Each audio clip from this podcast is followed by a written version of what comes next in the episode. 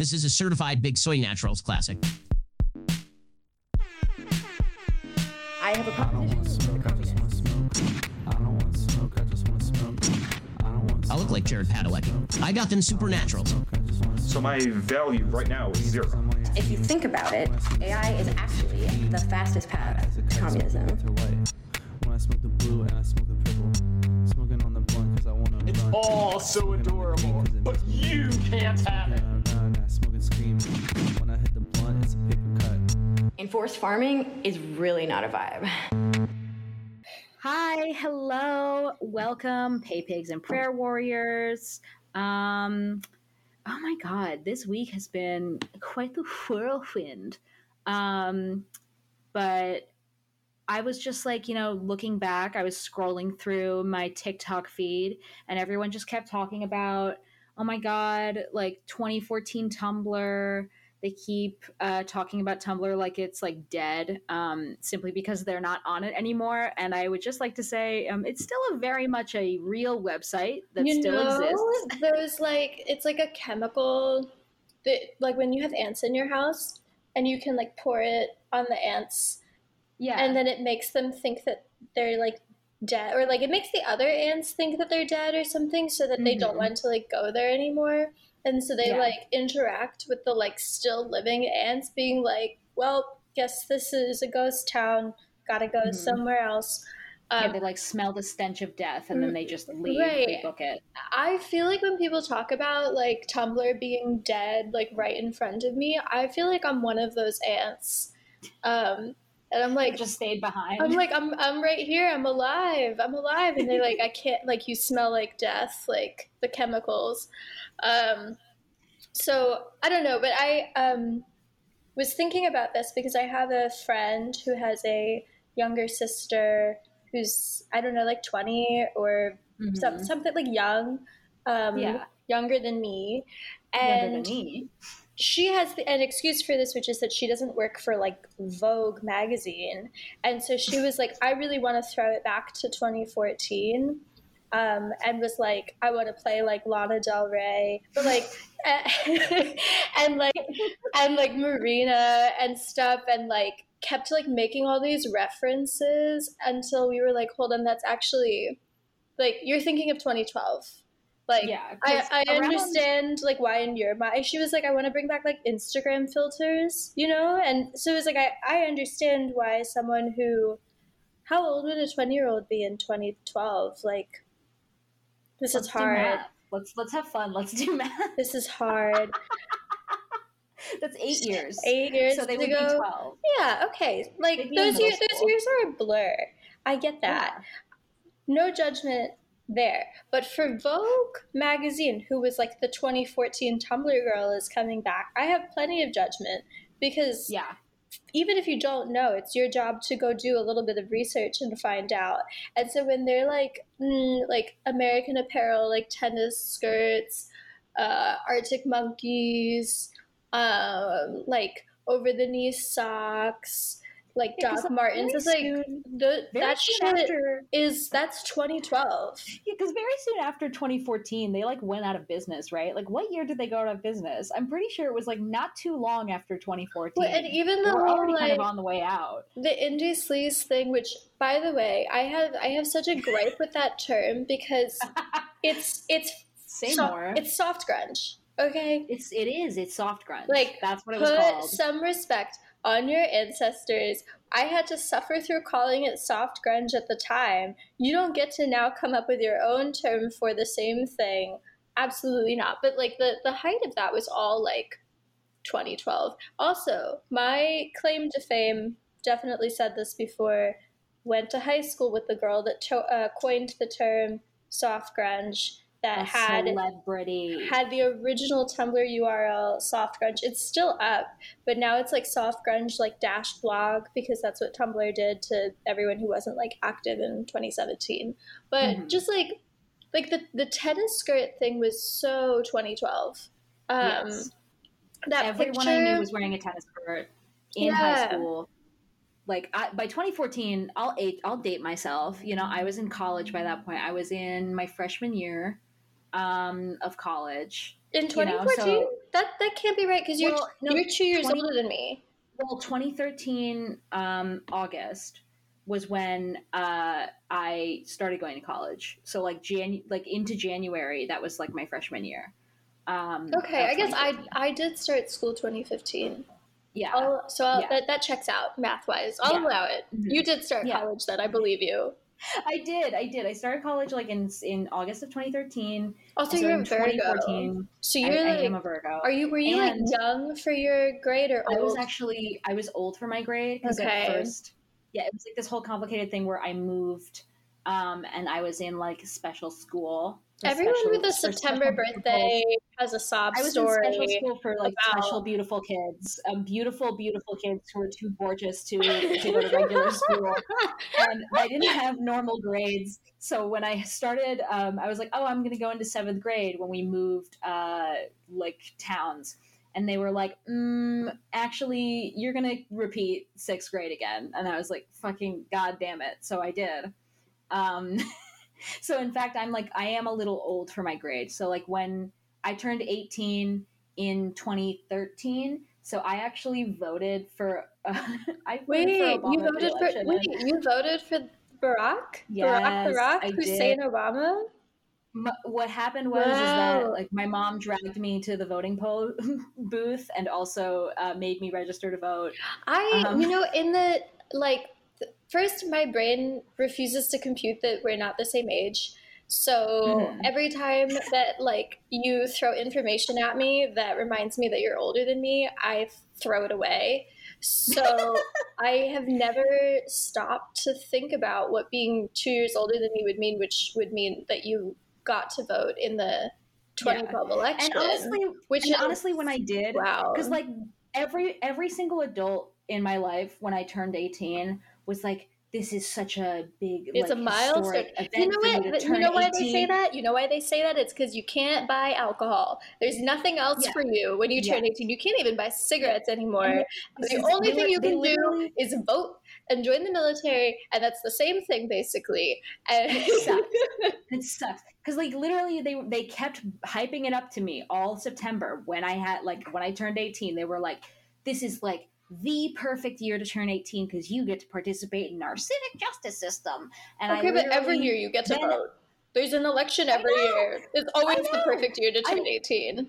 and and literally like November came around my mom gets me up at 7 in the morning already I'm pissed Mhm. I'm like why the fuck am I up right now Wait, why do you I need to wake up that early to vote? because she wanted me to go to school on time Why couldn't you just Go mail in your ballot? Go fucking figure. She wanted me to participate in like the the in-person system because she's kind of a semi-luddite. Anyway i go and i wait in line with her all fucking day.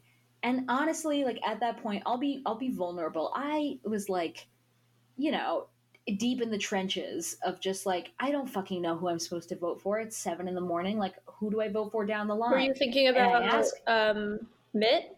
Were you considering Mitt? no Okay. No, it's more just like down the line. Other than Obama, who do who do I fucking vote for? Obama. I didn't know. when people Basically, say, they kept um, they kept telling me. They, they kept telling me you gotta you gotta vote you got like this Mhm. is so exciting for you but then they didn't really tell me how to vote because I didn't really know who I was supposed to vote for yeah, and then I asked my mom she says just vote Democrat down the line Ugh. and so I just fill out a sheet, I put it in, and literally I remember turning around and she was like, You did it. And I'm literally like, Yeah, I guess. And I just was so viscerally disappointed Mhm. that this like because they kept hyping it up like I was going to feel like I was like ascending to he- like that I was a child of God somehow for like voting that I was going to like feel this unbridled sense of like civic responsibility and I felt nothing I wonder if that is how they feel, and that's why they're always like, "You gotta vote." Like maybe it's like, yeah they really get their zhuzh Yeah, from this whole maybe it's like an upper. I will. Okay, Yeah. I'll be brave. I also voted for Obama technically in 2008. Um, so, like, as you know, I have Marxist parents, as you might know, and um, my mom n- was not an American citizen like her whole life. So when she became one, I think I was uh, like seven or eight, and you get to register to vote then. And it, I think, would have looked weird if they gave her the option to register to vote, like at her citizenship ceremony, and she was like, "No, I'll pass." Um, but my dad, uh, as an American, has always been involved in like a lot of like radical organizing, um, and because he's older, like doing that in the '60s and '70s meant uh, a pretty strong distrust for the state and Mhm. uh, anyone involved in it, like really at any level. He wouldn't let me watch Parks and Rec as a kid because he was like, "This is like state propaganda." He saved you. Yeah, he, saved did. I mean, he saved he saved me from corn. Um, Yeah. but so he he was like never registered to vote, and I was so passionate about the idea of Barack Obama in 20, er, 2008 um, or like 2007 like i watched all the president i watched all the presidential debates i like i knew all the characters i wrote a letter to each of the candidates because i was um, i was such an iraq war hater and i like hated george bush with like every fiber of my being but i hadn't i was a child i was like 12 so i hadn't yet like come to the conclusion that George Bush was just like part of the problem. I think since he was the only president I was like consciously alive Yeah. for, my thought process was like, if we get this guy out, like with really al- almost anyone, like like things are gonna be good, um, which was really cute of me. And so I was excited because my two faves had made it through.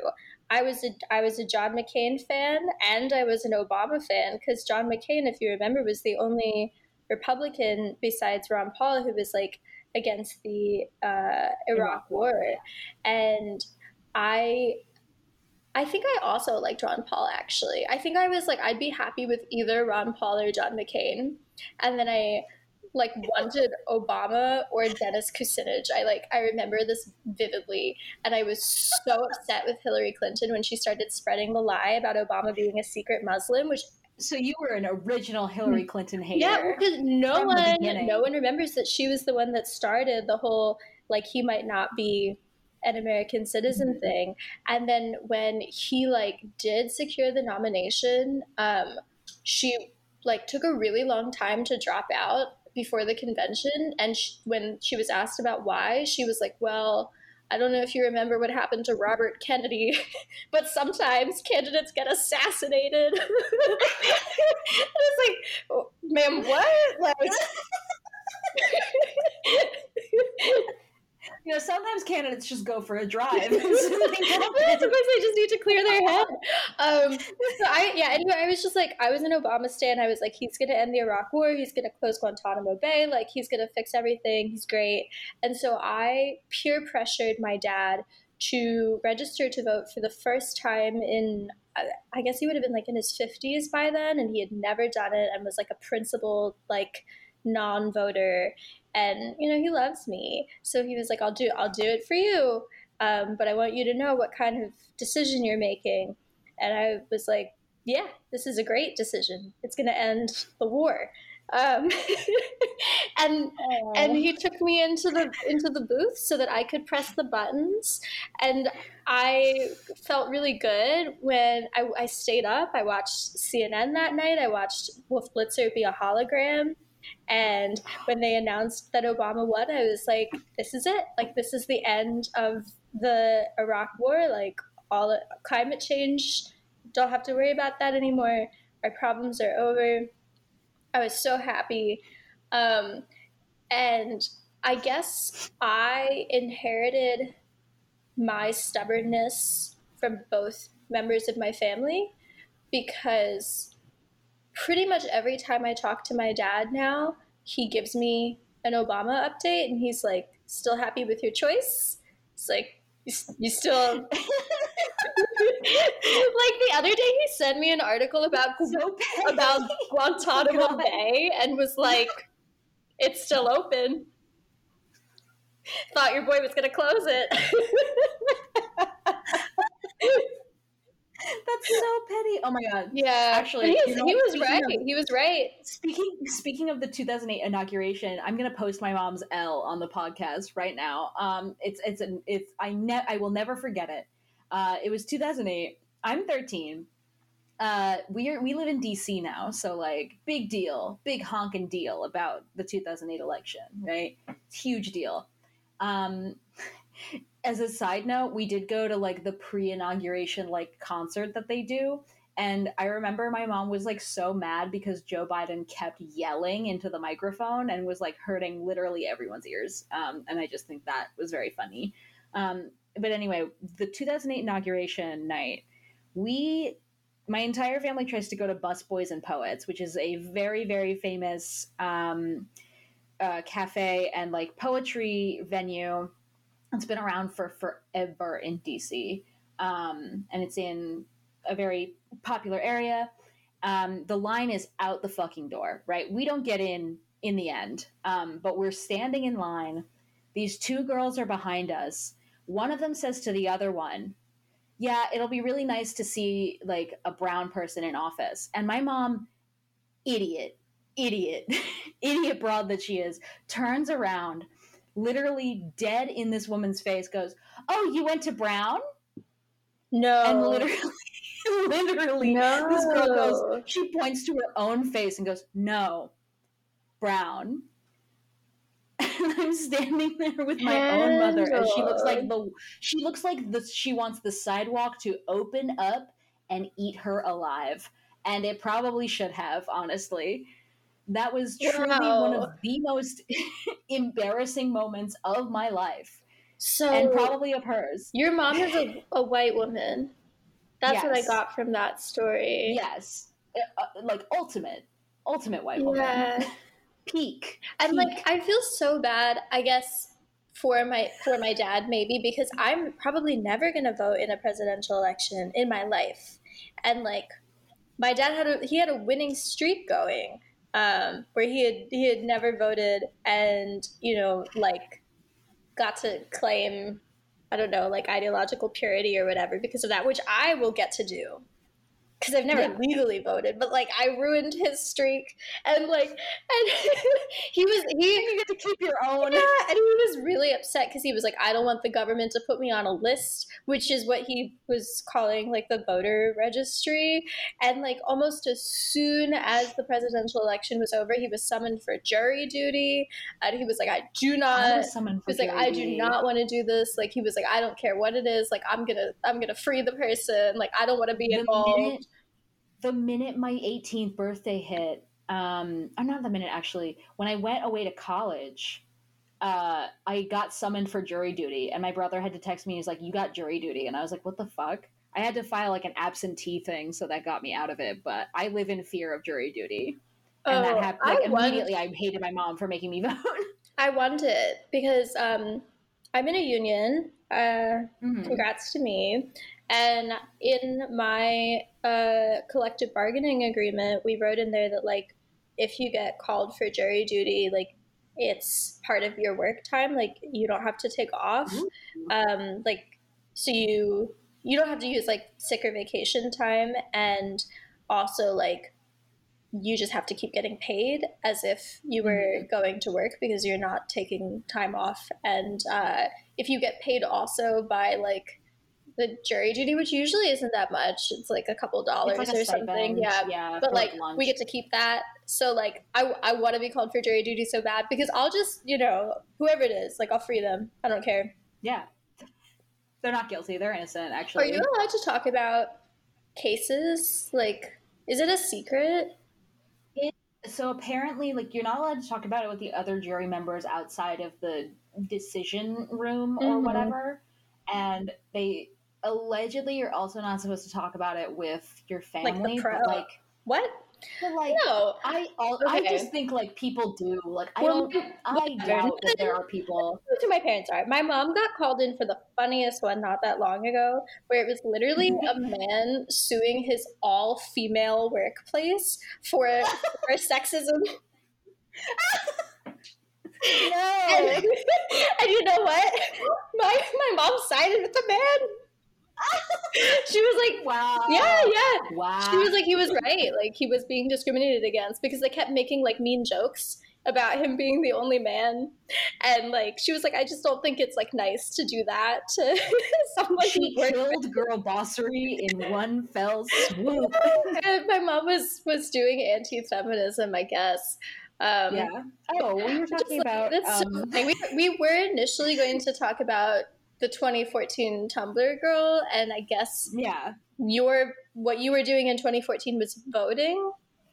Yeah, well, uh, no, not in 2014. That was in 2013. In 2014, um, I was in college and I was running um, because that at that point Tumblr was like the um, social media app of choice at um, a a liberal private college uh, like Sarah Lawrence. Um, so um, what I was doing is I was running the uh, SLC um, compliments account, which is basically like where people would go to send anonymous messages. Like it was like misconnections, but for the campus. And I um, basically inherited that from the person who graduated the year before. Um, and I was like moderating it basically. So if you uh, were a person who submitted um, a flirty mes- missed connections to this Tumblr page, uh, SLC Connections, I believe it was called, in 2014 to like 2017. Uh, that was me. I I approved those. Okay. So. Well, I was I was gonna like you know I was gonna have us tell our own Tumblr lore stories, but I think instead of that, this reminds me of something. Then maybe we should like actually do the episode. But but my college had one of those too. It was called Evergreen Confessions. It wasn't as cool because it was a Facebook page and it wasn't a Tumblr page. I went to Evergreen, which is a college. Um, yeah, which is a place. I don't know how to describe it besides like when I was considering it, I read the Google reviews for it. And one of the reviews was like, I really like this school academically, but I don't understand why there's so many kids who won't wear shoes anywhere, especially because it rains all the time. They're just always walking around barefoot and they were like also when i was in class someone had a seizure and um like as soon as they were you know like taken out of class in order to like be safe like someone raised their hand and was like hey can i like burn sage to like cleanse the bad energy of this person's seizure and i was like this this seems like the right school for me me, an empath. Hmm, seems like something's wrong as they seize on the ground. Yeah, like someone's having a seizure, and you're like, oh, the the vibes are getting fucked right now. The vibes are like off right now. Maybe it's because I'm an empath. I'm kind of sensing that. Um, and so Evergreen Confessions um, was a hotbed of like honestly just like racism and misogyny and stuff because I think like the environment at the school was pretty like social justice minded. There were a lot of people who were like LGBT in the Steven Universe sort of way.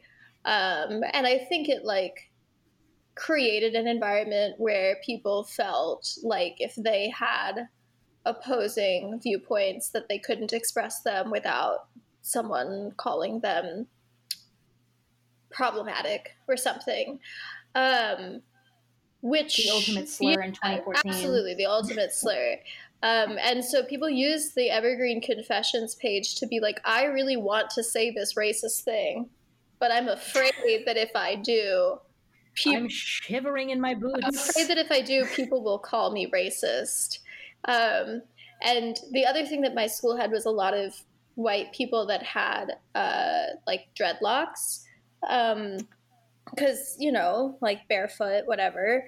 Um, and there was so many debates at that time about like, is this hairstyle like culturally appropriative, and is it bad, and like, is it racist? And my take has always been like, I think it's funny to look at. I think it's funny to see a white person with dreads because they look bad.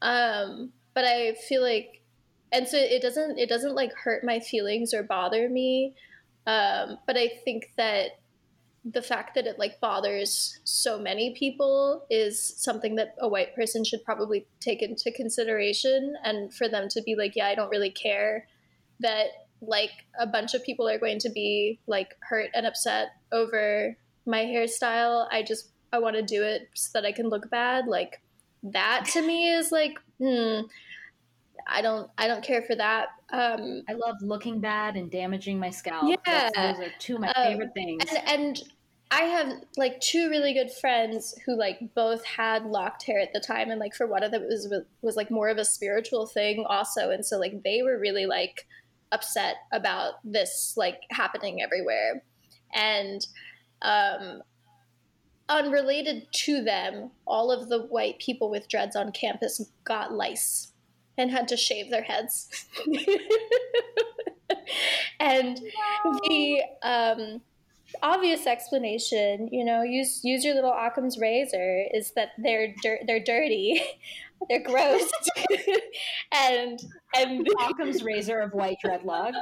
um, and they're they're all friends with each other. So naturally, you know, they're they're like they were probably all in a polycule also. So like it's gonna spread. They're all gonna get it from each other.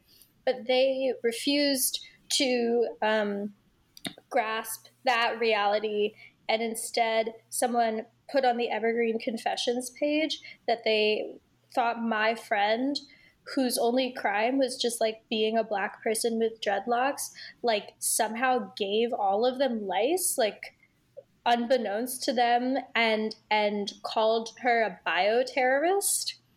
Um and then people just like latched onto it without any evidence that it was her. I also don't really know how you could give other people lice without like having it yourself like you just have to I should carry called around the kid in third grade who gave me lice a it's bioterrorist. also not bioterrorism, right? Like it's just Yeah, it's It's you just use some shampoo and like it's fine.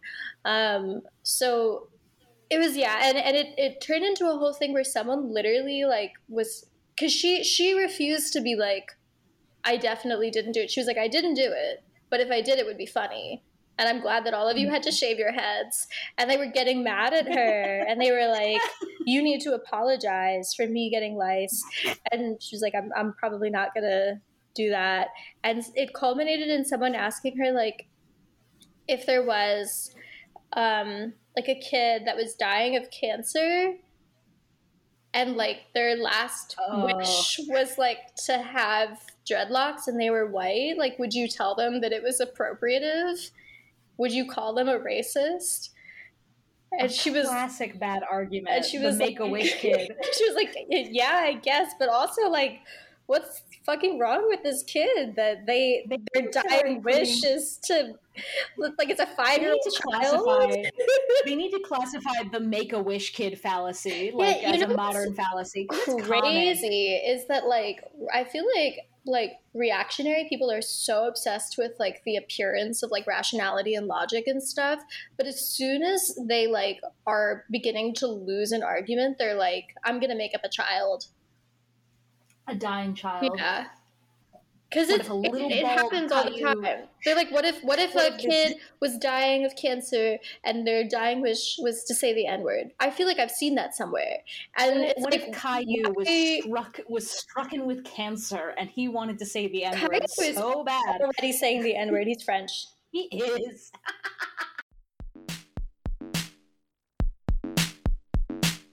I don't want to smoke, I just want to smoke. I don't want to smoke, I just want to smoke. And on that note, um, welcome to Big Soy Naturals.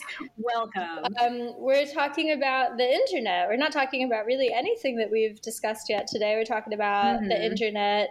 Um, what I think got us started on this was at the beginning of this year, January 1st, 2022, Tumblr banned a whole bunch of words. And I think that they gave us like one day's notice for this Mhm. happening. And they were like, we, they, I think even said in the announcement, like, we know it's bad.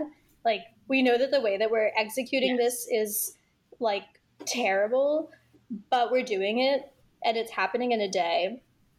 Um, and the reason for made it oh sorry they they yeah no they just made it clear that they um they kind of implied pretty heavily that they had no choice in the matter um, and that they were specifically banning a bunch of tags and words um, and also blocking the like um, the visibility of a lot of blogs that were deemed not safe for work including blogs that were just normal people's blogs um, but only on the ios app. So if you have an android if you're using your desktop these tags and these words and these blogs were not blocked. But if you are using the iOS app, including if you're using like a web browser oh, really on your iPhone, I thought that that was the, yeah, the workaround that was the workaround that that they use. Is like if you use you, like in fact you could you could use like a web browser Okay. on your phone to look at Tumblr. but you couldn't on, you, but you iPhone, can't use the but app you could not use the app. Yeah. It was exclusively for the iOS app. So like, yeah, the, the it- reason they were coming out with this was like we need to be in compliance with the Apple Store's rules regarding like not safe for work content.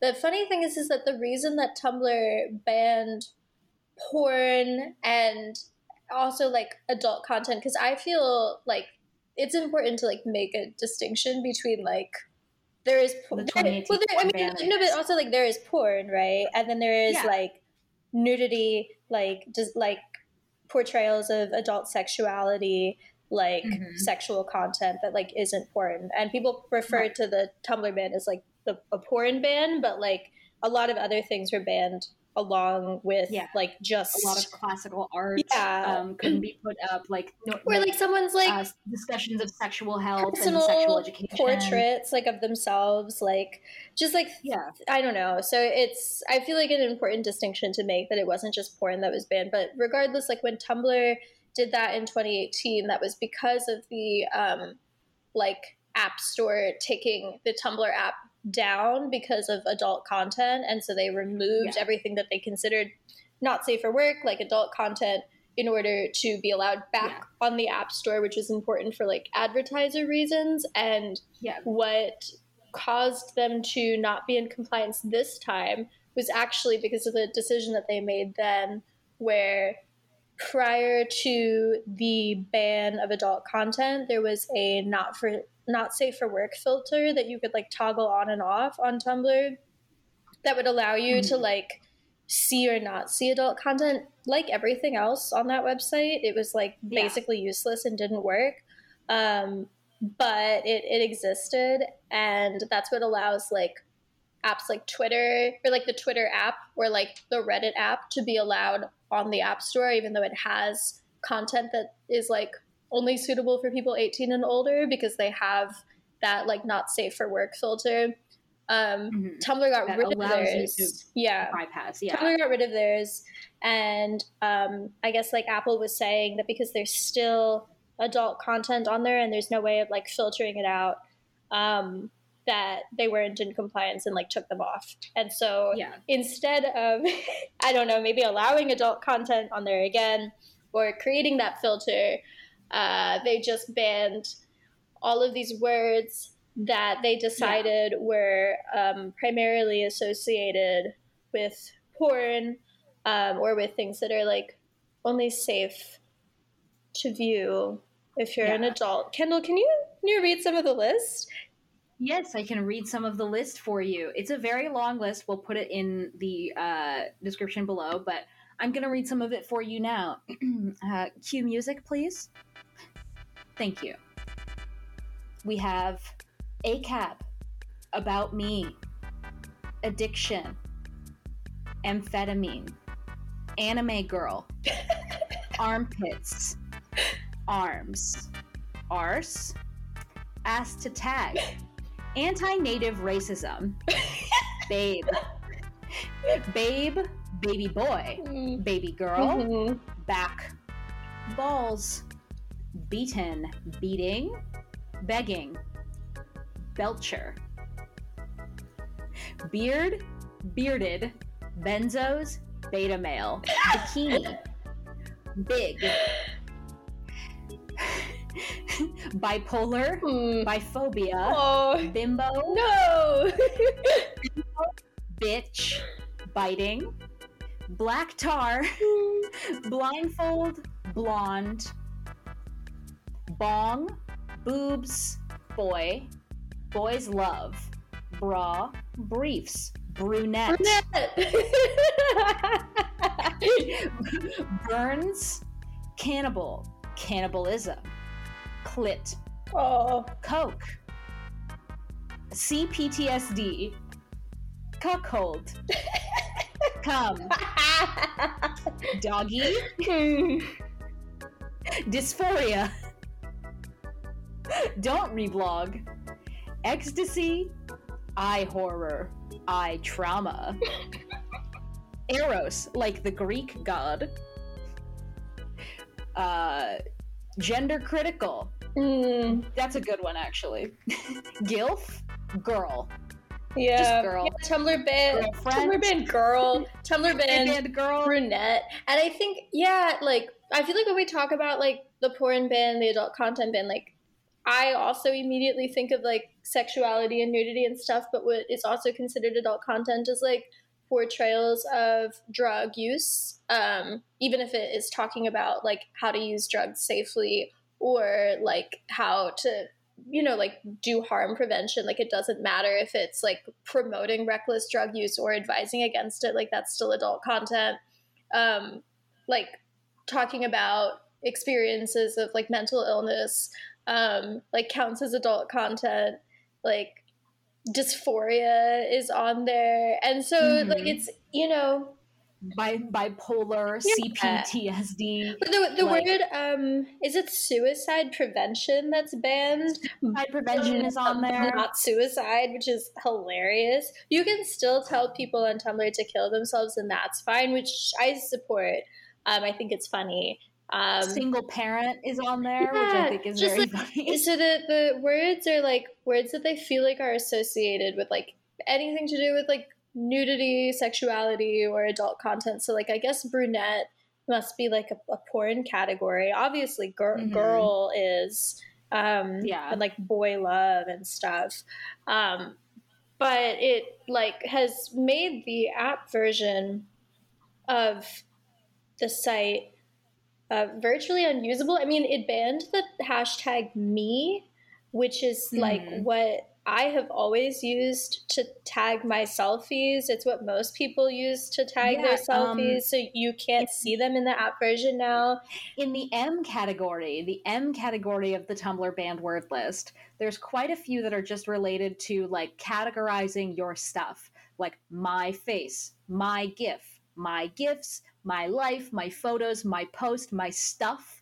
Like Yeah, these things it's- that you it's have, like they're- categorizing the stuff you've made from the stuff you've reblogged. Like- right and it's it's because there might be you know or, or there are there are some people who make adult content on tumblr who are like trying to get people to like purchase nudes from them or like go to their campsite or whatever it is that they do that also tag their things with like me and so because some of that tag no matter how small that fraction is has some adult content in it it's like no longer like in compliance with like the app store's rules and so Mhm. the i mean it, it didn't need to be implemented this way but the i think as incompetent as tumblr staff tends to be about pretty much everything the fault does lie with like apple and the app store's rules.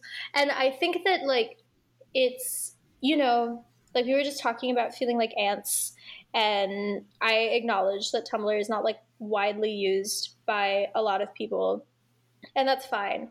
I think the reason that we wanted to talk about this is not to like gripe and groan about like our preferred form of social media like becoming less usable and more about like what implications this has for the rest of Mhm. the internet because I think it's very scary that like one corporation like Apple has the I mean what happened in 2018 was wild like it had the power to like radically alter the way that like thousands of people used a website um and like Apple doesn't even Yeah. own Tumblr. It's not like the corporation that owns this product like Mhm. made a decision with how it's used. It's like through its its own like as a platform guidelines, like a different corporation made a decision about like how to Yeah. alter its platform and i think that it like is very scary when you think about the internet becoming much smaller and smaller and i think that that was why we wanted to talk about what was happening Yeah, I on the think I'd love podcast. to um, f- just for you guys at home. Um, I would love to just go through like a more clear cut explanation of how the line of labor works between publishing an app and updating an app for the iOS store and the communi- and the lines of communication between like an independent company that is making the app and is putting the app on the app store is filing an application to do that and is filing an application to update those apps and who they are in contact with um, in the iOS uh, department. So I'm going to be reading off a post from Tumblr user Sreegs. Uh, I'm probably fucking that up, but it's um, it's S R E E G S. Um, I think it's a really important post. Uh, I'll be linking it in the description below. Um, they basically go into how they talk. They talk about how they used to work at Tumblr as an iOS engineer. That they are still currently working as an iOS engineer in general, um, and they still keep in touch with current staff at Tumblr. There's um, what little that are left that they know um, is what they clarify. Um, they don't have a picture of what's going on internally. They wanted to clarify, but they do. Um, they can only really theorize about why tags like long post are banned and uh, stuff like that. They can give them a peek. Basically, they're giving us a peek on how the Apple App Store review process works. So when you compile an app and you submit it to the App Store, and it proceeds through an automated and manual. It proceeds through two processes. One is automated, and one is manual uh, to review your app.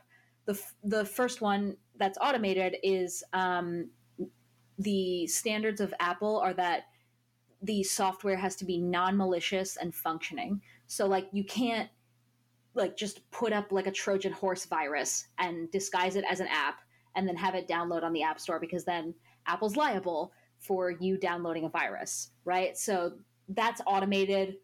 You know, it's basically just antivirus software that just checks and makes sure that it's a functioning, non broken app that also is not filled with uh, malware. Um, the second one is that the program adheres to the App Store's review guidelines. And that can't be asserted in the same way that a program's like functionality can. So those guidelines are judged by a human being like a worker assigned to your app during the review process.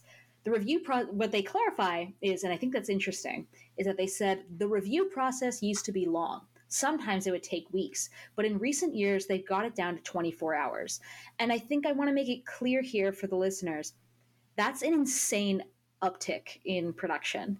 Um, to go from a couple of weeks in and then in recent years to getting it down to 24 hours that means not only have they hired a huge group of people, but that just math wise, right?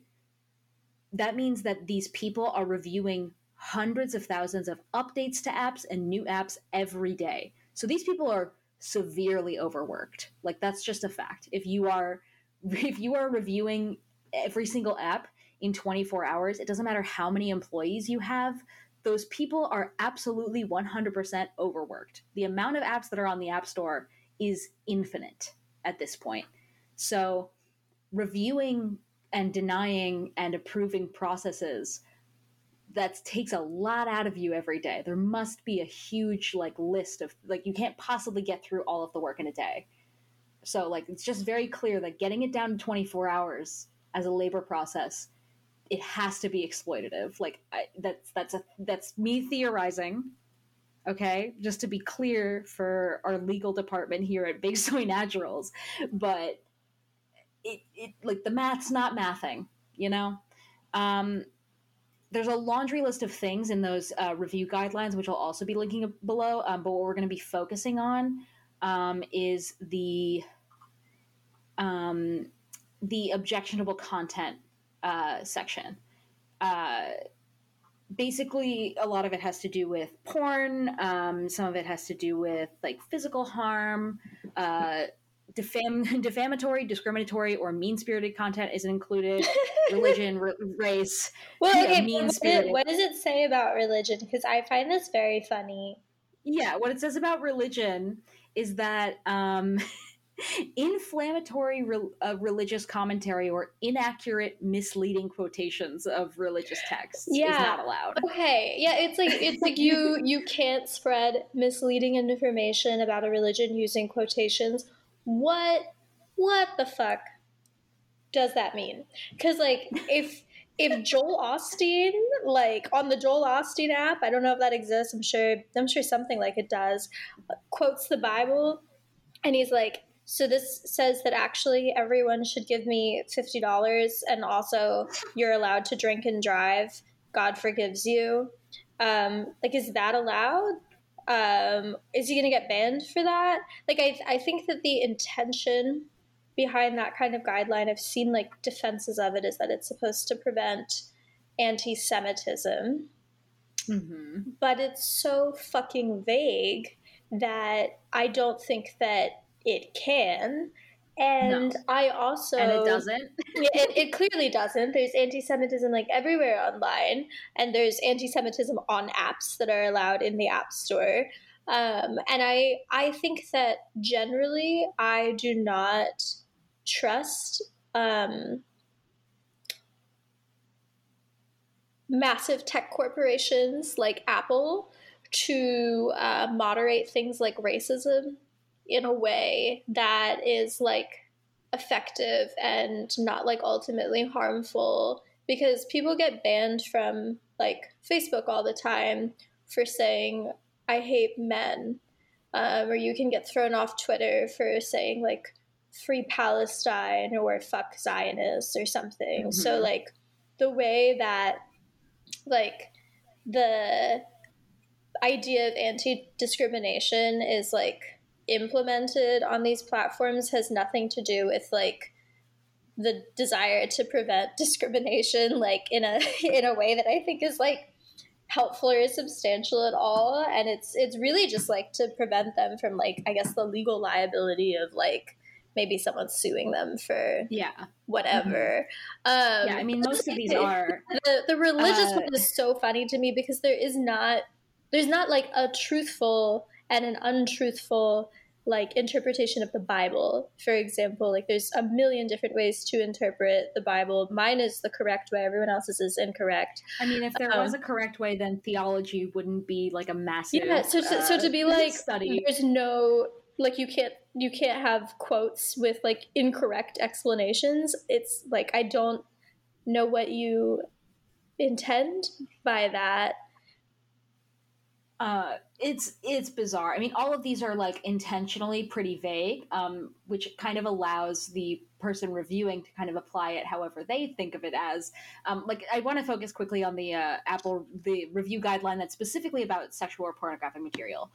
Overtly sexual or pornographic material defined by webster's dictionary the dictionary defense Did they Um, really as- quote the dictionary like Yes, a like a yes. middle school valedictorian? like defined by webster's dictionary as quote dictionary defines success as real baby's first college essay. it's like like queen Webster- defines Webster's dictionary as quote explicit descriptions or displays of sexual organs or activities intended to stimulate erotic rather than aesthetic or emotional feelings. This includes hookup apps that may include pornography or be used to facilitate prostitution. Mm, FOSTA SESTA, right there. Um, Okay, so like if someone who perhaps does not have big soy naturals has has small way fakies. Um you know like they post a picture of themselves in their outfit and they post it on instagram.com and they're like check out my outfit everyone. Look at me in my little low rise jeans. Um and then and then perhaps someone else who does have big soy naturals like post the same same pose same picture same outfit but they have a body type that maybe like lends itself to like sexualization Mm, sexualized, yeah. regardless of what their intent is are they going to get taken down more than Well, they see, that's the the other key. person is because in my experience, that has been how that works. And like, it's not just whether or not you've got big soy naturals or small Yeah. way fakies. Like, it's also Mhm. like trans people's bodies are like um, more sexualized than cis people's bodies are by by freaks and weirdos, and so like it's very difficult for trans people to just like post themselves like in very like tame settings without it like flagging someone's adult filter it's also very like racialized which bodies are like sexualized more than others um as we got into in the Pro Ana episode. Yeah, right? Yeah. quite a bit. and like disabled Um, people as well Exactly. Um, well, here's the key, right? So, um, as going back to Sreegs' post, um, that, there's a laundry list in those guidelines. We're going to focus on for this podcast just the overtly sexual part, right? Um, so, if a reviewer runs your app, finds porn or what they deem to be porn, right? Because they're a human being, they're not. They are fallible, and they have their own view of what applies to the guideline of overtly sexual rather than aesthetic or historical or emotional, right? They have their own view of that. It's a, an intentionally vague guideline that is just meant to be applied to a human reviewer reviewing a piece of, of, of media. So if they fi- if they run your app and find porn, your app is rejected and you are told to correct the problem. In the case of Tumblr, this would be a reviewer going to search, typing something in like tits, titties, big soy naturals, finding porn. Um, sometimes they would search something more innocuous, like socks, and find porn. You know, people are into feet. Um, sometimes they would search something completely innocent, find porn anyways, um, and Tumblr would get rejected. This happens regularly. Um, for them, they said it happened like once every five updates. Every time Tumblr updates the iOS app, they have to resubmit the app for review, right? Because now it's kind of a new app. It's been updated. Um, a reviewer would find porn, respond by sending us the steps they followed to find it, and a screenshot of the content. Then Tumblr staff would remove the porn, resubmit, and the re- reviewer would find nothing, and then usually approve the app. Now, once in a while, Tumblr would get a really persistent reviewer and would take a handful of porn scrubs and resubmissions before they finally got a green light to publish the update. Um, however, sometimes Tumblr would get a reviewer who flags Tumblr for porn, and then when Tumblr opens the rejection notice, the screenshot would be something that is not porn at all. Like a woman in a bikini on the beach, not posing in any way that is overtly sexual. She's just having a good time on the beach, having fun. Like you said, that woman might have had a body that could have been overtly sexualized, and that human reviewer could have just immediately, in their perspective, in their beliefs, in their mind, thought that that meets the guidelines for porn, and I'm going to flag it. Um, so then, when that happens, uh, like a laser hair removal ad would sometimes get uh, flagged for porn. You know, like just every person is fallible. They're a human being, and they're reviewing it, and they just have no real like understanding of like what this vague guideline means, other than their own beliefs. Um, in these cases, Tumblr would appeal a rejection and say the content does not violate their policies, and to the best of their knowledge, Apple's policies either, and they won't remove it. It's basically claiming we're not going to remove it because it doesn't meet those guidelines. And in this process is where the problem lies, because um, the bigger picture is Apple's like adult content policies, right? They're vague, they're intentionally bad, but the the line of labor here between the relationship between the reviewer, developer support on the side of Tumblr, um, and developer support on the like uh, on the side of uh, Apple, and then policymakers completely fucking, as they call it, completely fucking discordant. Uh, since the review process is human, some reviewers interpret these guidelines more strictly than others. Like I said, uh, since the review process chooses a random reviewer, the review experience is random every single time. And then the developer support contact, who is the person that um, it gets bumped up to, right? The appeal gets bumped up to developer support. Um, the developer support contact, who is essentially the middle manager, um, looks at the report, says, "Oh yeah, that's not porn," and then tells us to resubmit the app again. And usually it's approved. But once they resubmit that app, it's just given to another random reviewer. That developer support contact is not in contact with the old reviewer who flagged it for porn, and they are not in contact with the new reviewer who will now look at it for reapproval. So no one is in contact with each other in this entire process. And that developer contact is also going to be random every single time that you file an appeal.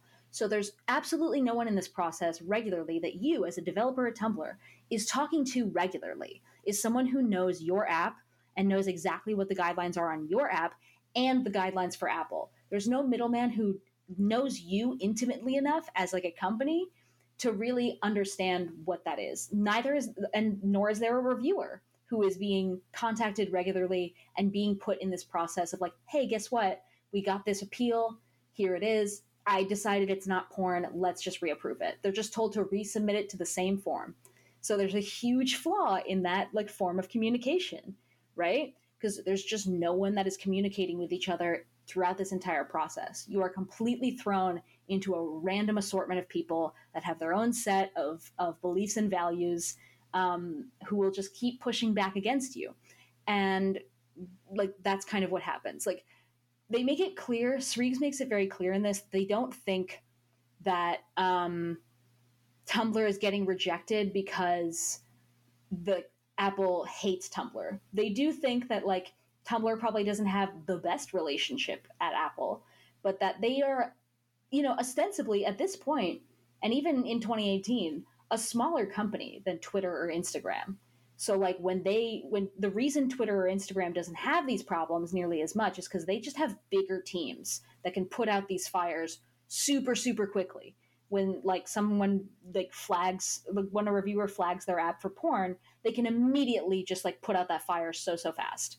Um, which yeah, and this I do. think like creates problems outside of just like making Tumblr unusable, which is that like someone Mhm. who is not a massive corporation like Twitter or Facebook or Instagram wants to have an app that maybe hosts like artistic content or something on the app Right. store um, is going to have a really difficult time like getting their app approved that meets the guidelines when Mhm. they are maybe like a team of very few people um, Right. and it's like I uh, was looking into this a little bit because I wanted to know how much these app reviewers make. Because I know that um, Facebook's content moderators are paid like m- minimum wage, um, usually federal minimum wage, because they will be like contracted out through like a third party company that only works for Facebook but isn't Facebook.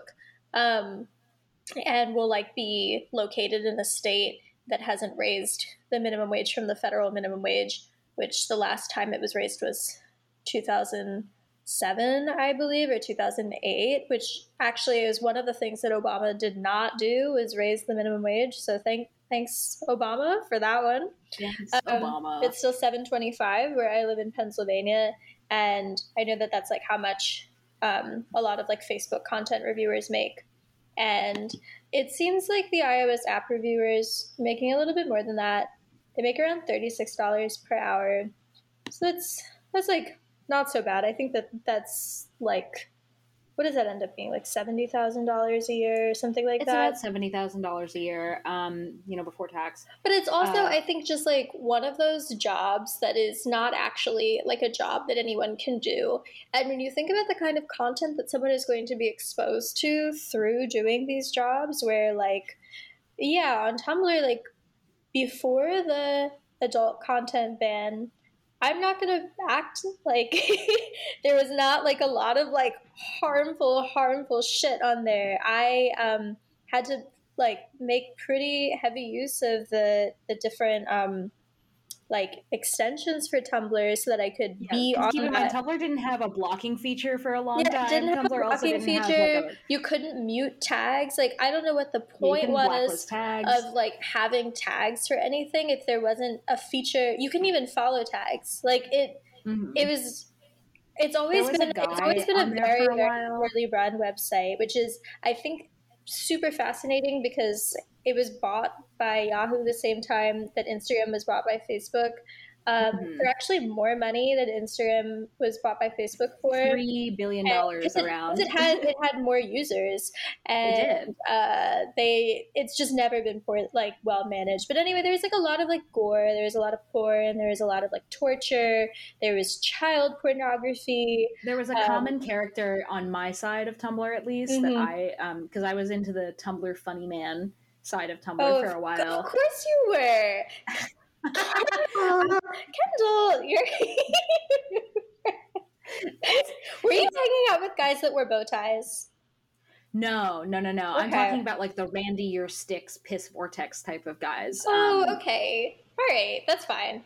Yeah, yeah, yeah. So like one of those, one of the people that was like comment on there, besides, um, uh, oh my god, I forget what his name is. Anyway, one like a common main character on there was this guy who like basically went by the name. If you remember the name fully, uh, send us an email at bigsoypodcast.com. But I remember him as like the vague outline of him in my mind is someone named the Meth Head Ninja, um, who spent a lot of like went in depth in posts about like him microdosing meth. Um, and also was like um, had a lot of very extreme beliefs about like uh, drug addiction. was like definitely being very misinformative on there, but he also made a lot of videos of him like using uh, poorly using like his butterfly knife collection and um, his like shurikens or whatever and I just thought he was a very funny character at the time. But honestly, he was like probably extremely harmful. Like there was a lot of like pretty hardcore, uh, like deranged users on Oh, Tumblr. I mean, when I was a teenager on Tumblr.com, um, I would get submissions to my blog of people who had printed out my selfies and uh, uh, jacked off onto them. mm-hmm. And Ugh. my problem was that I was like, "This is cool." I was like, "People, people, people think I'm hot." I was getting, I like, I was a victim, and I was like, "Oh, I like, I like it. Like, I love the attention." Um, Uh, but, but I guess where I'm get, going with this is that like there was, and probably still is, like I'm just not on that side of Tumblr. Like a lot of really like fucked up things that I don't Yeah. think is actually like um, a role that you can assign to an individual human being to be like it's your job to review this and I know less about what it is like to be an iOS app reviewer. I spent a lot of time like looking for um, descriptions of the job and like how much it pays and like what you're expected to do. And there's less um, out there about it than the Facebook reviewers, and I think it might be because they make a little bit more money. Um, Yeah. But They I, probably sign more NDAs. You know, like it's it's probably a little more I- a, a little more difficult. I read some can of give a little the. of. Well, I, I read some of the reviews, and it was it was like similar to what people said about doing the Facebook job, where it's like Mhm. you just slowly develop PTSD. Yeah, Um, you do. Which I, I think like um, it is what made me start thinking again about like the Californian ideology, which is like something that we reference on this podcast all the time. And we can talk a little bit more about it later, but the Californian ideology is just basically like this like libertarian myth of tech progress, but what it actually like results in is the way that like technology invisibilizes labor. Um, and I, feel like the like app reviewer thing is such a great example of that, where like the result that we see is you know like the the microblogging platform that we like to use becoming like unusable or like TikTok taking down my remix fan cams of Fantastic Planet because there's some there's like a, a hint of alien titty in it. Um, or, you know, like Or people having to cover up their chest when they lean down in front of the camera to press record Or because they don't want to be flagged. or someone getting banned from Facebook for like posting about activism. But what's actually happening is like like regular people are like behind a screen that they have to work on for eight hours a day, looking at like what is uh, obviously like triggering content. Like they're, they're intentionally looking at stuff that is like triggering so that you and I don't have to, um, Mhm. and then like sorting it into piles of good and bad. And um, what the Californian ideology talks about is like the example of the the dumbwaiter, um, like which was something that Thomas Jefferson invented. Um, it, the dumbwaiter is I don't know how to describe it. It's a it's a it's a it's an elevator. It's a small. It's, It's a, a small tiny miniature elevator. elevator. right, and you can like you ring a little bell. Run by pulley systems. you ring a basically. little it's not bell electronic. and you're like food food please or like bring me bring me a tool and then someone at the bottom of the dumb of the dumb waiter in your house like they can put stuff in there and then they pull it up and then it's in your room and you get the thing that you want and like yeah it, um, the californian ideology like says like at his estate in monticello Jefferson invented many clever gadgets for his house, such as the dumbwaiter, to deliver food from the kitchen into the dining room. By mediating his contacts with his slaves through technology, this revolutionary individualist spared himself from facing the reality of his dependence upon the forced labor of his fellow human beings. In the late 20th century, because this was written in the late 1900s, uh, technology is once again being used to reinforce the difference between the masters and the slaves. And so I feel like all of these like different tools of like censorship and surveillance, we talk about them like they like exist on their own sometimes, but even even when they're like algorithmically run, like there are still people involved making that happen. And I feel like especially in this instance where like it is it is real human beings like reviewing these apps that like get them on or off like the app store um, that we just like don't see don't hear from the fact that there's like no articles like where Yeah. like written about like what it's like to do this job and like what that entails when it um, has so much influence over the way that we spend our time online is like a little bit wild like that you have to look for it in order to find it but i I don't want smoke, I just want to smoke. I don't want to smoke, I just want to smoke. You have you Can have I something be- to say Can I be honest and vulnerable right now on the podcast with you guys? Anytime. prayer warriors. Um, I can give like a microcosm of insight into this kind of job because I used to work for something very similar.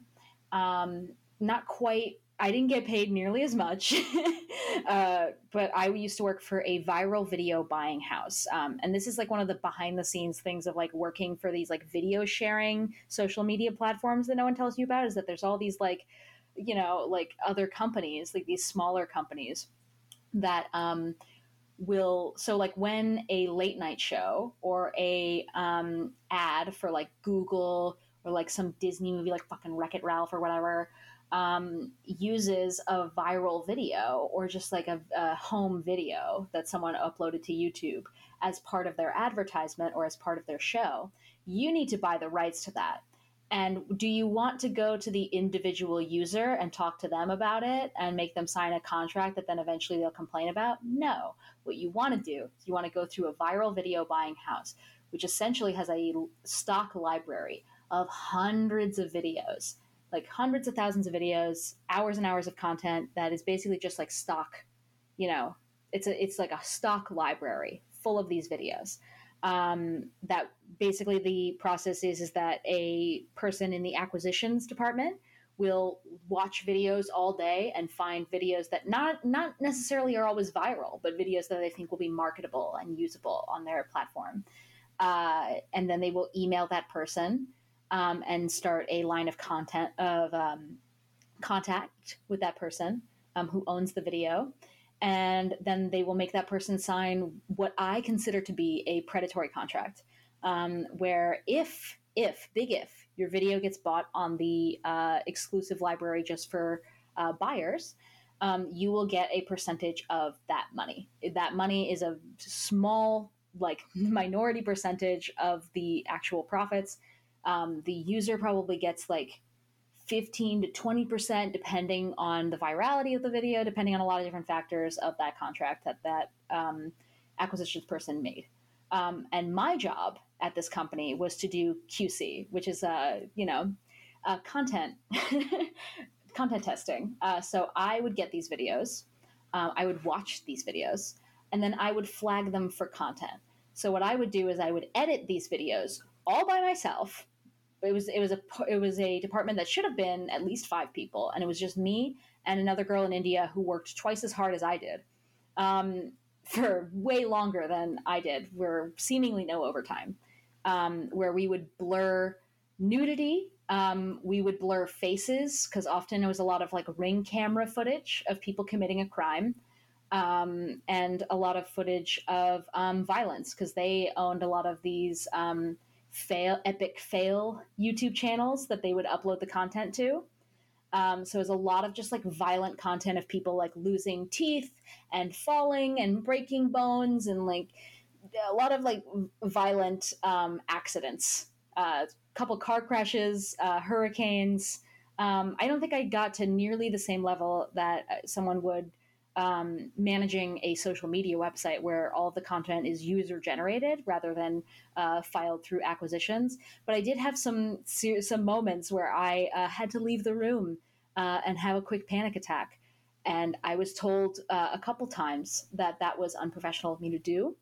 Um, despite the fact that I was the only person in our U.S. office, in our California office, doing this job, um, and I literally had uh, very little support on my end to help with that. Um, I was getting paid sixteen dollars an hour, um, which is yeah, which is very little. Uh, it's just above California minimum wage I mean, or the I, goal of do, do you have PTSD at the time?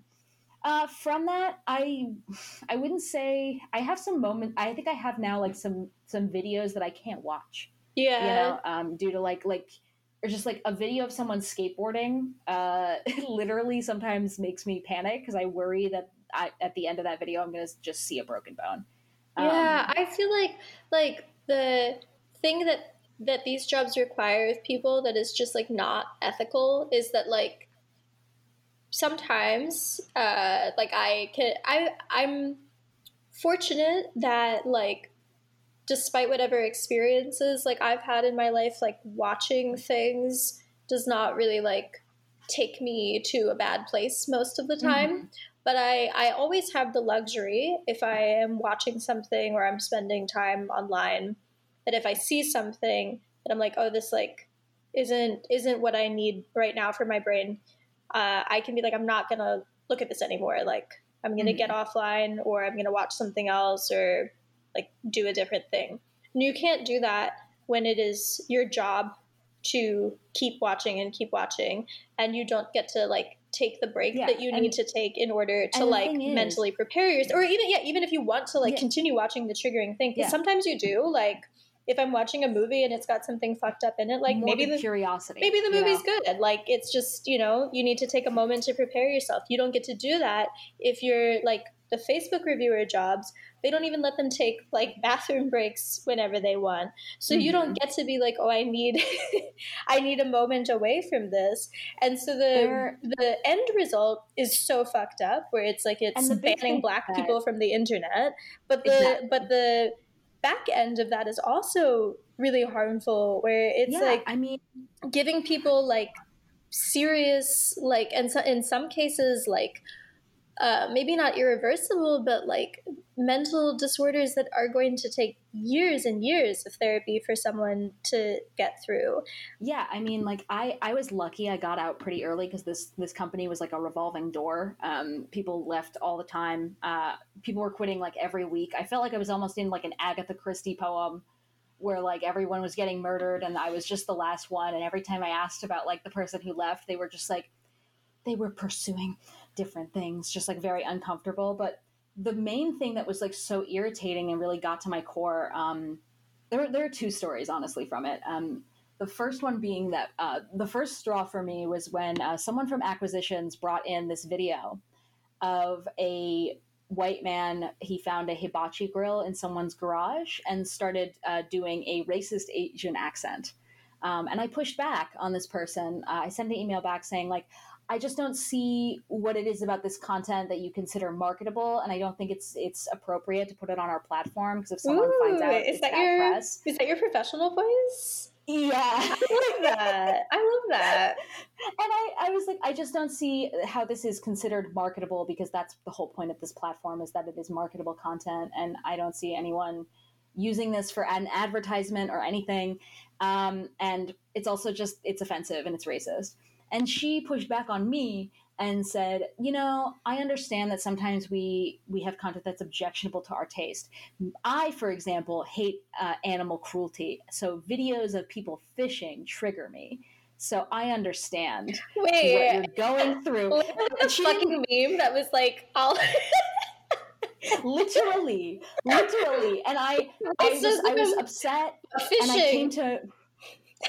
Uh, I, I was upset, and I and I, keep in mind I had to go to my boss because at the time, like I said, this company was a revolving door, uh, and at the time the HR person uh, first went on maternity leave and then quit, um, and then the second HR person who was hired to replace her for maternity leave uh, realized that it was going to be a permanent position and then quit. And for the last three months that I was there, there was no person in HR. No one. There was no HR department. Just no one there. The empty office that I had to look at from my desk every day. and this is like a Uh, huge company also, right? Like big company. I Big know the name of it. It's it's like the only Yeah. one or like one of the only two that like does this. So it's just funny Yeah, that it's, that it's a big it's a big big Yeah. company uh, it's a company that has had several articles written about it because of the predatory contracts that they have you'll find it you if you look figure it out if you it. wanted to, but we're not going to tell you. But you could we're figure not it going to out. tell you we're not going to tell you But you could figure it out. yeah you can fig- do it yourself okay i'm not going to tell you um, made sixteen dollars an hour. yeah but also the the head of the company is a notorious uh you know his one of his big hobbies is to just threaten lawsuits against people. So i'd rather just keep it under wraps. All right. Let's let's let's chill out. Anyway Mhm. um, that was one of the first straws and then then i went to my boss and i told him about this because there was no hr department. So and i said hey like i really just i think i'm right. Like that this isn't marketable content and that it's offensive and it's going to be bad for us and he in the end was like you know in the end acquisition signed a contract and we have no power over them terminating that contract. So what are you going to do? I'm like but as qc don't i have like some say in how this content is just isn't appropriate for broadcast? And he went no. Um, so that pissed me off to no end. Um, and i was already kind of pissed off because i really felt like we shouldn't be uh, buying content from ring like people's ring cameras where people commit crimes and steal mail because like i'm i'm the only person between that person being identified was- and that person not being identified Does ring that you okay? I feel you. We had a you- partnership You missed. You missed that part. That's I kind of got into it a little bit. Yeah, uh, we had people. People would submit, uh, upload, uh, like because you we had a submissions version also where people would just give us like unlisted videos that they thought would be good to like that they wanted to like pe- they wanted us to like pay for for them for their own videos. Um, so they would upload their ring content and be like, "This bastard tried to steal my mail, and I caught him and punched him in the face." And I was like really upset because I was like, I'm the only person because I have to blur the faces. That's the whole point. Like I have to blur license plates, uh, faces. Um, there was another big part of my job was concealing identities. Uh, so that it would be appropriate uh, for broadcast because that person didn't, you know, sign a waiver or whatever. Uh, and I was like, I'm the only, you know, it's it them. The only thing stopping them from being identified is me, Yeah. a stupid idiot who like You're who, who like knows Premiere and can like put a little blur over their face, but I have to do it for every single keyframe. So sometimes people, I would look at old videos and have to fix those, and sometimes people would miss, and those videos would have that their full face in one frame. It drove me absolutely insane. you're the dumb waiter.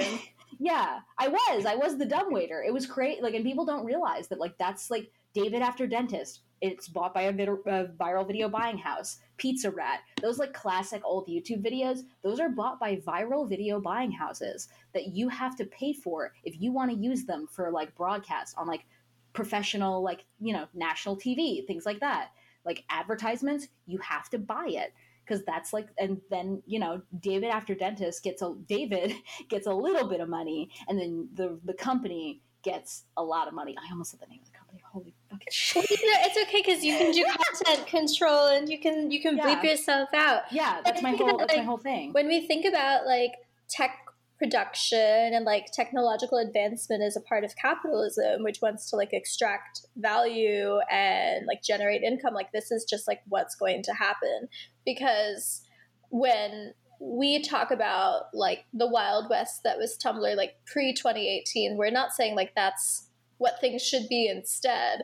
But prior to like the big web like colonizing all of online there were so many different like pockets of the internet that were community moderated and some of them allowed adult content some of them didn't. People who wanted to see like certain kinds of things could go to those places for it and like go elsewhere for something else. Um, but as like everything is just like getting like wrapped up in the this like nasty sticky umbrella of like big web and social media like it's harder for that to happen. Um ugh, i was thinking about how like there's so many this is in the californian ideology as well where there's like so many like pieces of like internet infrastructure that like were just created by like guys you know Yeah. like um do you know what a gift economy is I do because Okay. it's the common. It's the economy now on TikTok. That's that's what everyone's.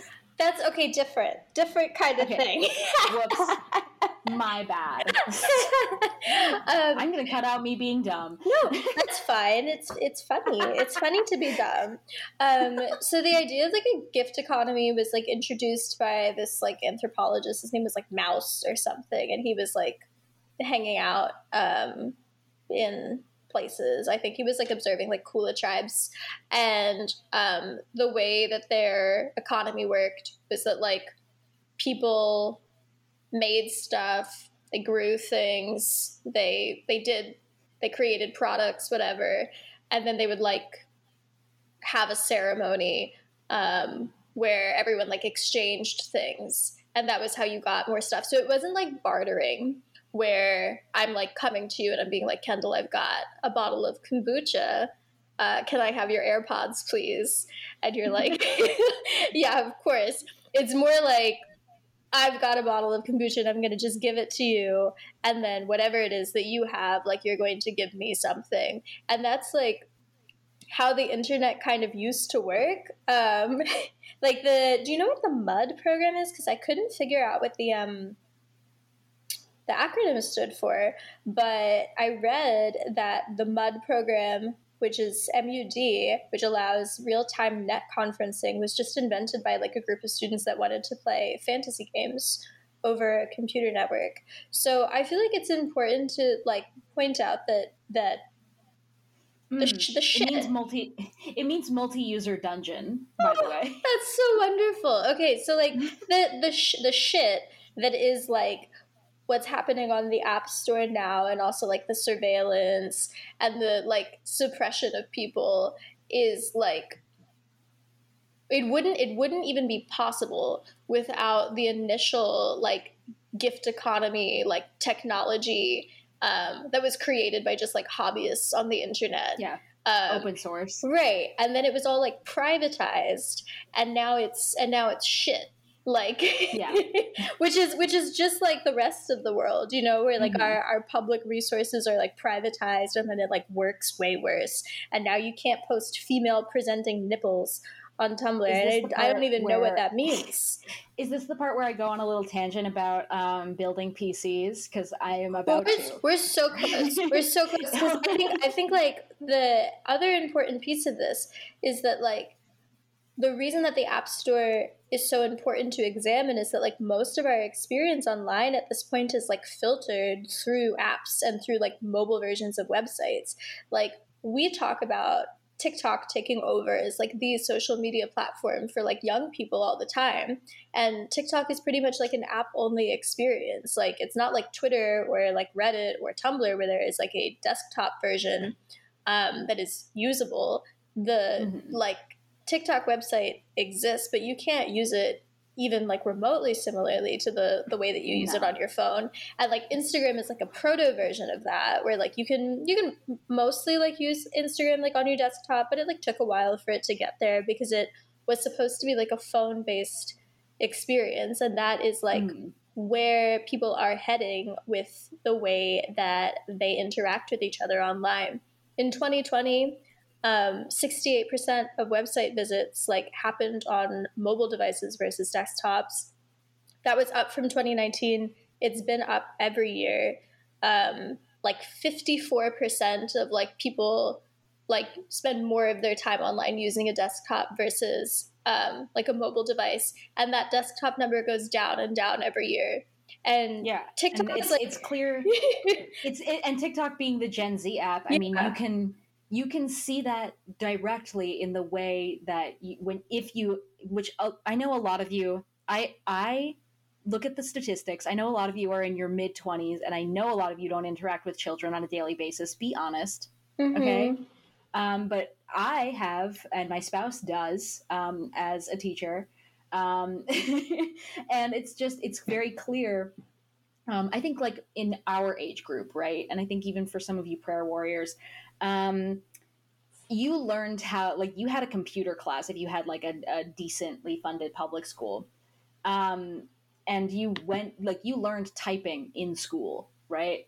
Like a lot of people learned like how to type from like those like little typing games. They even like broke down how a computer like this is a computer here's the base functions of a computer. It's not a magic item.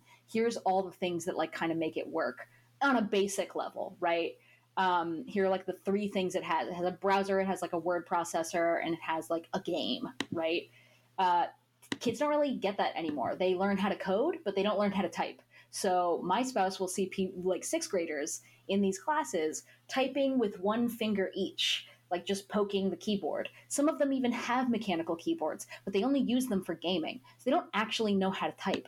And basically, we've cut out like because a lot of people have this gap in their information where they just think, well, kids know how to fix their phone like on a like basically know how to sh- turn it turn off their phone and turn it on again and know how to do a software update on their phone, which is already like a very like it's been a watered down process for you the entire way down. Like this entire phone is in, is like built so that a dumbass can use it, right? Yeah, when Like, people someone- are like, "Oh, my toddler can use the iPad," like they're so smart. they're so smart. I'm not. I'm not calling your toddler dumb.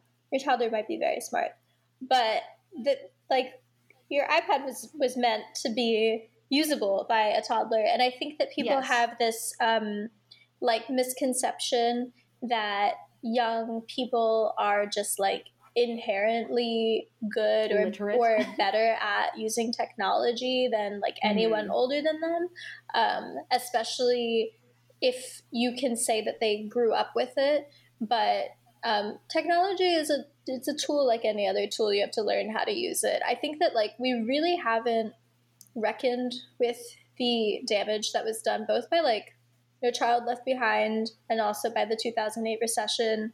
Um, i don't know about your school but the i went to um, like a public school like a real public school for only one year but it was the first thing that was cut um, Mhm. like the, the Mhm, computer the classes, computer classes, yeah. was the first thing that was cut because that's not something that like the state uh, tests cared about which is where the schools got their funding from and they were losing funding because it was the recession so and now all of a sudden they care again because every kid needs to get into STEM so that they'll get a job and blah blah blah. So they all Mm-hmm. Well, the girls who code. but you okay Mhm. i think that like you're saying like people know how to code but i think They don't. They don't know how to code. Is the thing. I don't think they do. that, like any, any school that is teaching that is, is a school that is like pretty well funded because Yeah. I have been doing some like um I I have been doing some substitute teaching in like the Philadelphia Yeah. public school system.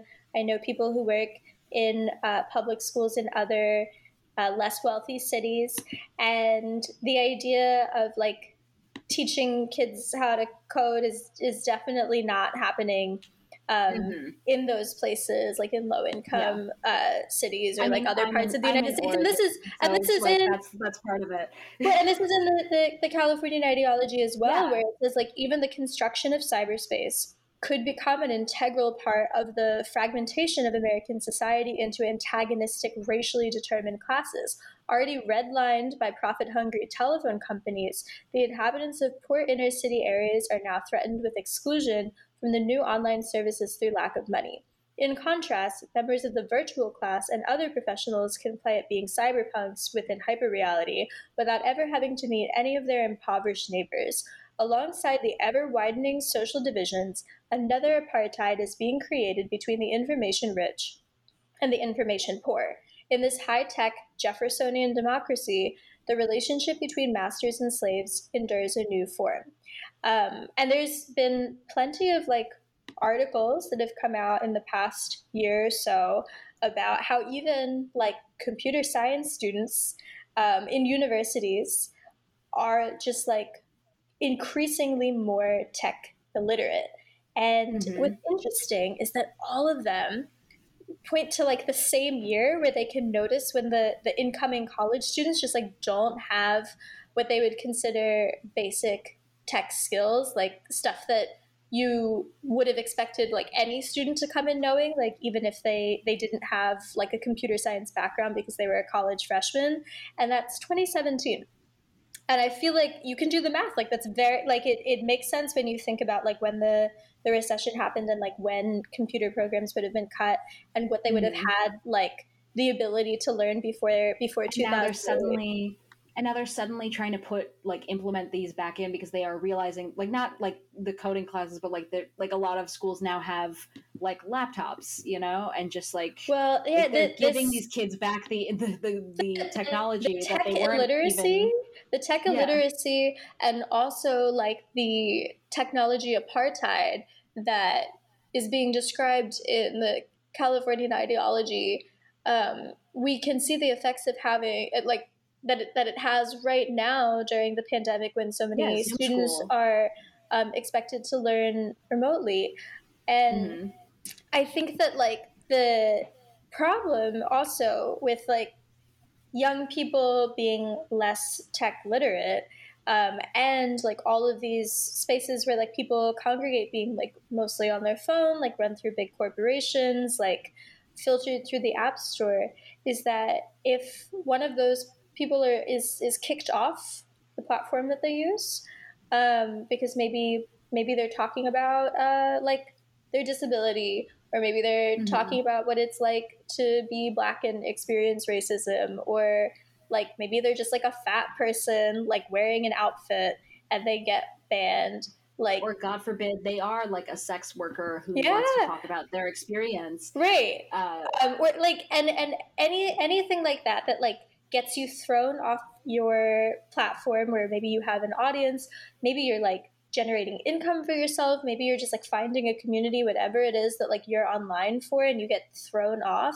if you don't have the um, knowledge to create your own space online then like that's that's it for you and then even if Yeah. you do know how um, like maybe maybe you get on neocities and you like upload your own videos there like is anyone going to follow you there probably most of your peers will not because like the way that they interact with online is like through apps and so the idea of going from like Yeah. website to, to website to like check out different things is just like not the going way through a web ring you yeah know, it's just not the way that people like experience like want to be online right now um, and that that creates so many different problems like Mhm. we have mentioned SESTA FOSTA a few times, um, Mhm. but that it was a law that was passed in what was this like twenty?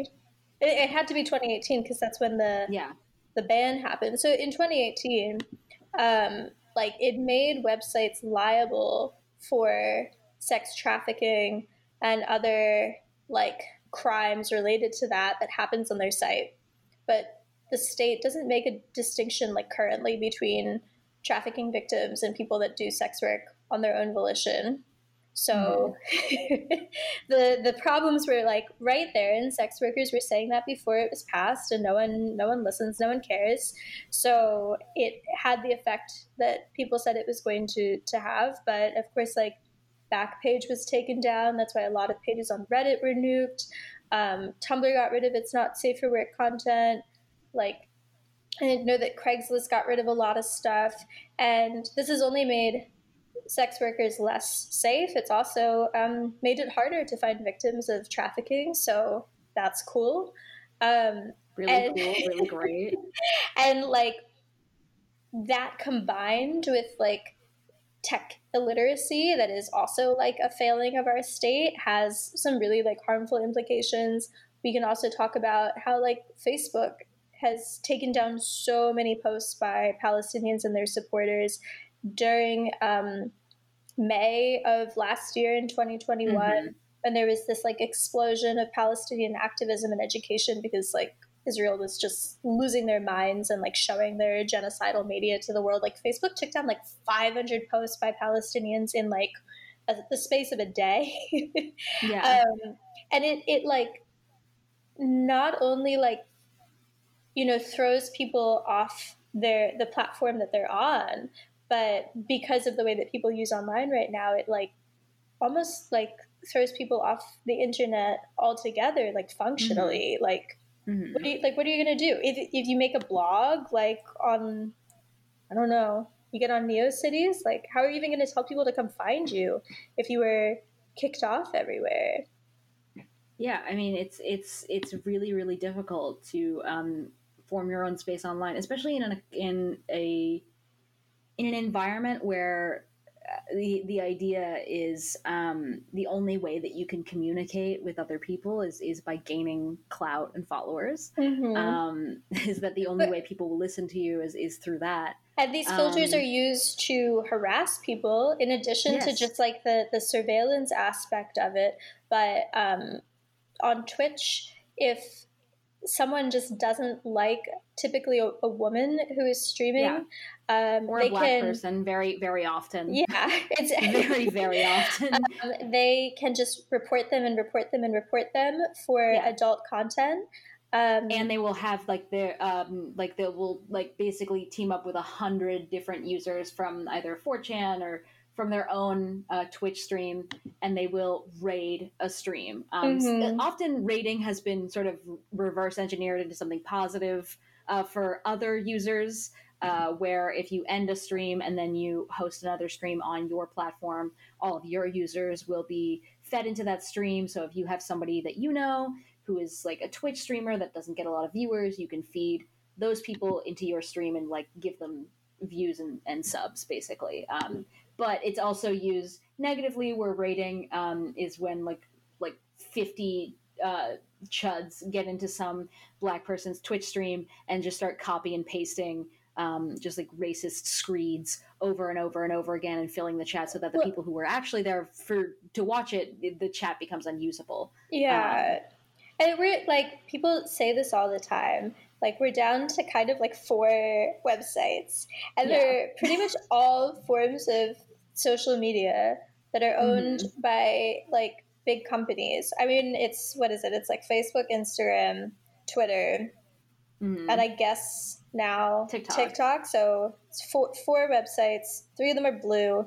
Two of them are owned by the same the same And company. there's two other video sharing websites, I guess, but then they're also owned by the same companies. Like Twitch is owned by and Amazon, then- YouTube is owned by Google. All of that is filtered through the App Store.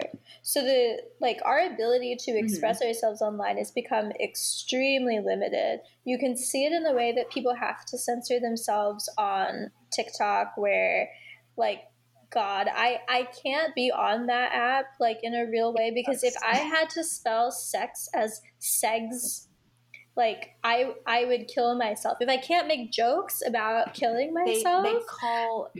Yeah, I couldn't make any. I got I got uh, suspended for quite a bit because I was making uh, like killing myself jokes. Um, Mhm. and I wasn't like go. I wasn't saying unalive. Um, some people, in order to talk about their sex work, they they call it corn, which Ugh. is corny. Yeah. Boo, tomato, tomato, tomato. I don't I so don't. I don't want to do this. I don't want to say it. But I will say it. I'll be brave. Okay. It's very Be brave. 1980 it's very 1984. It's very double speak. I'm sorry. I hate to be like this is Orwellian cuz I fuck George Orwell. He was a fed. But it is a little bit like you can't you can't express yourself directly without fear of um, being taken like away from your lifeline and like we have talked so much about the way that the internet has helped us find communities like learn more about ourselves, about other people, like, Like, I won't develop our own pretend, skills, and and so that that like happening in these spaces that are so surveilled um, and are only like becoming more surveilled is very sad. and the thing is i think like that mindset that they are um they, they're they're infusing it into our own discourse online publicly right? There's so many people who don't realize that like you can make your own space online. And not only that they have like there's a lot of people who i think would consider themselves politically um like left leaning or even like us like a communist.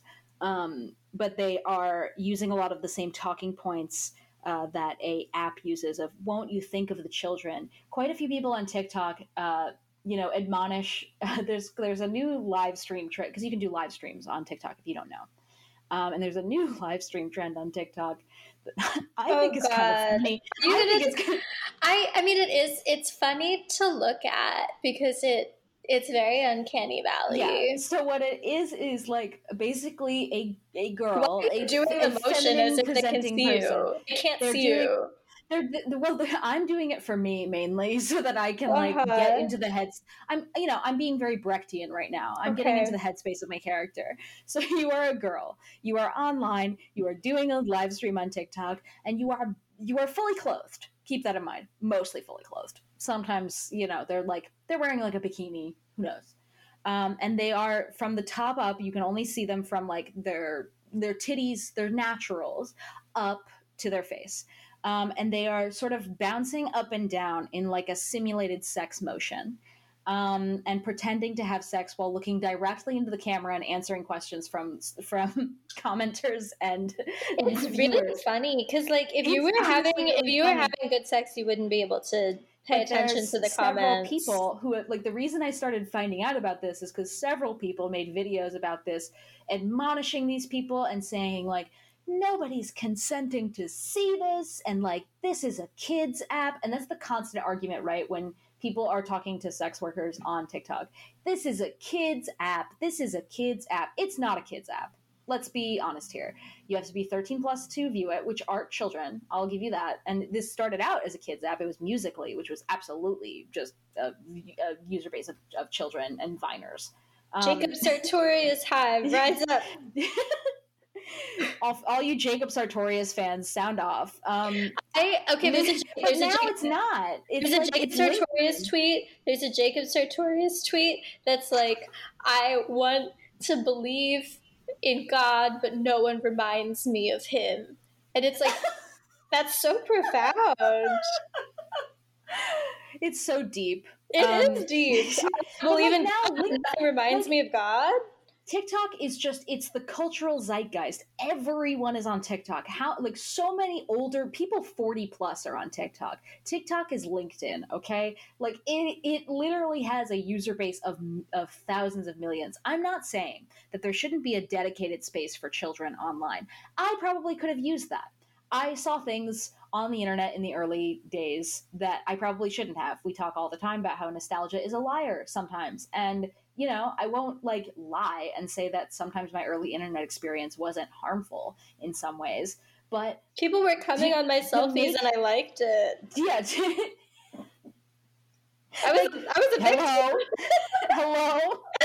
The call is coming from inside the house, Li- but literally, like that's a talking point that you are regurgitating because this app wants you to regurgitate it, right? You are you are being fed into these practices of censoring yourself, and now you're turning it on others. It's the panopticon, baby. I'm the cutest prisoner. Um, and the I'm- guard says I brush my hair really, really well. My favorite. Well, actually, okay, I'm like so glad that you brought up the Panopticon because I wanted to throw some Deleuze into the mix. Um, Because I've been trying If you to have your bingo sheet in front of you, please cross off Cerise rambles on about theory. I'm allowed. Okay, I went to I went to Evergreen. I went to And you know what? The fact that we cite like the same three uh, pieces of theory, that means that we're just consistent, okay? That we. Mhm. I think I think this is a new one. I don't know if I've cited Yeah. Deleuze yet. Oh. Perhaps I might I have. have. Maybe No, we talked about simulacrum and simulation. That's what we talked about. Yeah, Baudrillard. Not yeah. We, Body yadi yaji. yeah. but like I've been trying to like puzzle over for a while. Like I I can articulate that the internet doesn't feel fun anymore, but like what exactly is it like about the four websites of it all that like makes it not fun? And it really is like like we we've talked about web rings and Mhm. like also just the way that you used to be able to like like find new things on the internet or be like oh i stumbled i like stumbled, on Stumble upon Hive, Stumble- rise up. up. And the idea of like stumbling upon something like was a part of the experience of being online like i found this thing and it's like you know now it's like the the twitter screenshots are on instagram which is, and the instagram is like mostly like tumblr memes that were thrown on there. And like then there's like instagram posts that are circulating on tumblr and i don't even know what's on facebook anymore. Um Mhm. and it, it just like it feels like it's one place. And so yeah like online used to feel like this like really vast space where you like maybe not even like a house like a set of houses like a neighborhood where you moved from like one room to another and now it's like no matter where you go you're always in the same place and in deleuze's like postscript on societies of control he talks about how foucault theorized this idea of the panopticon as a like you know, in, in a disciplinary society, you are always starting again. Like you move from the school to the barracks, from the barracks to the factory, um, from the factory to the prison, maybe, or to the hospital or something. And like you're always just like you're never finished with anything. Like you you start over all over again, like the corporation, the educational system, the military, um, and they like coexist in one and the same modulation, but it's like a universal like system. But now it's like no matter where you go, you're always in the same place. Um, and you like maybe move from one room to another, but it's like all in the same house and like you're surveilled in the same way.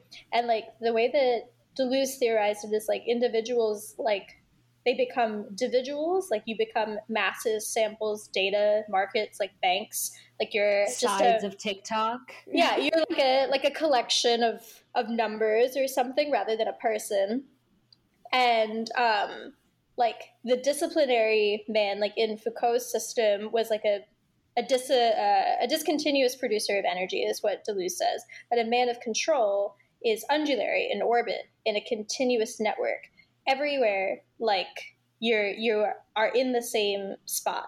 And what i find really interesting is he says like you want to imagine like a city where you're able to leave your apartment, your street, your neighborhood, and thanks to your like individual uh, electronic card, it raises a given barrier, but the card could easily be rejected on a given day or between certain hours. So there's no like real barrier. Like it's it's this like arbitrary like card like the system of numbers that like prevents whether or not you get in somewhere or out somewhere but it's all in the same spot it's all regulated by the same thing and what is that if not the fucking metaverse Ooh.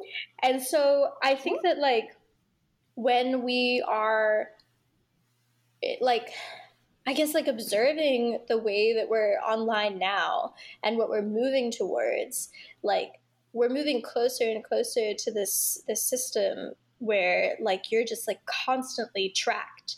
And i think that it's it's probably like the dream of our little capitalist overlords that you could get banned from tiktok and your ban from tiktok continues to like a ban from twitter which continues to a ban from facebook and so if you like talk about unionizing your workplace or something and like maybe Facebook doesn't want that on there. You get Mhm. banned from there, and like your whole No more experience alt of accounts on- for you. yeah, no more online. It's really interesting because like this essay also describes like the change to cryptocurrency or like the like the way that like a society of control would want to move from uh, previous forms of currency like to something else. And so it was like the control relates to floating rates of exchange modulated according to a rate established by a set of like standard currencies.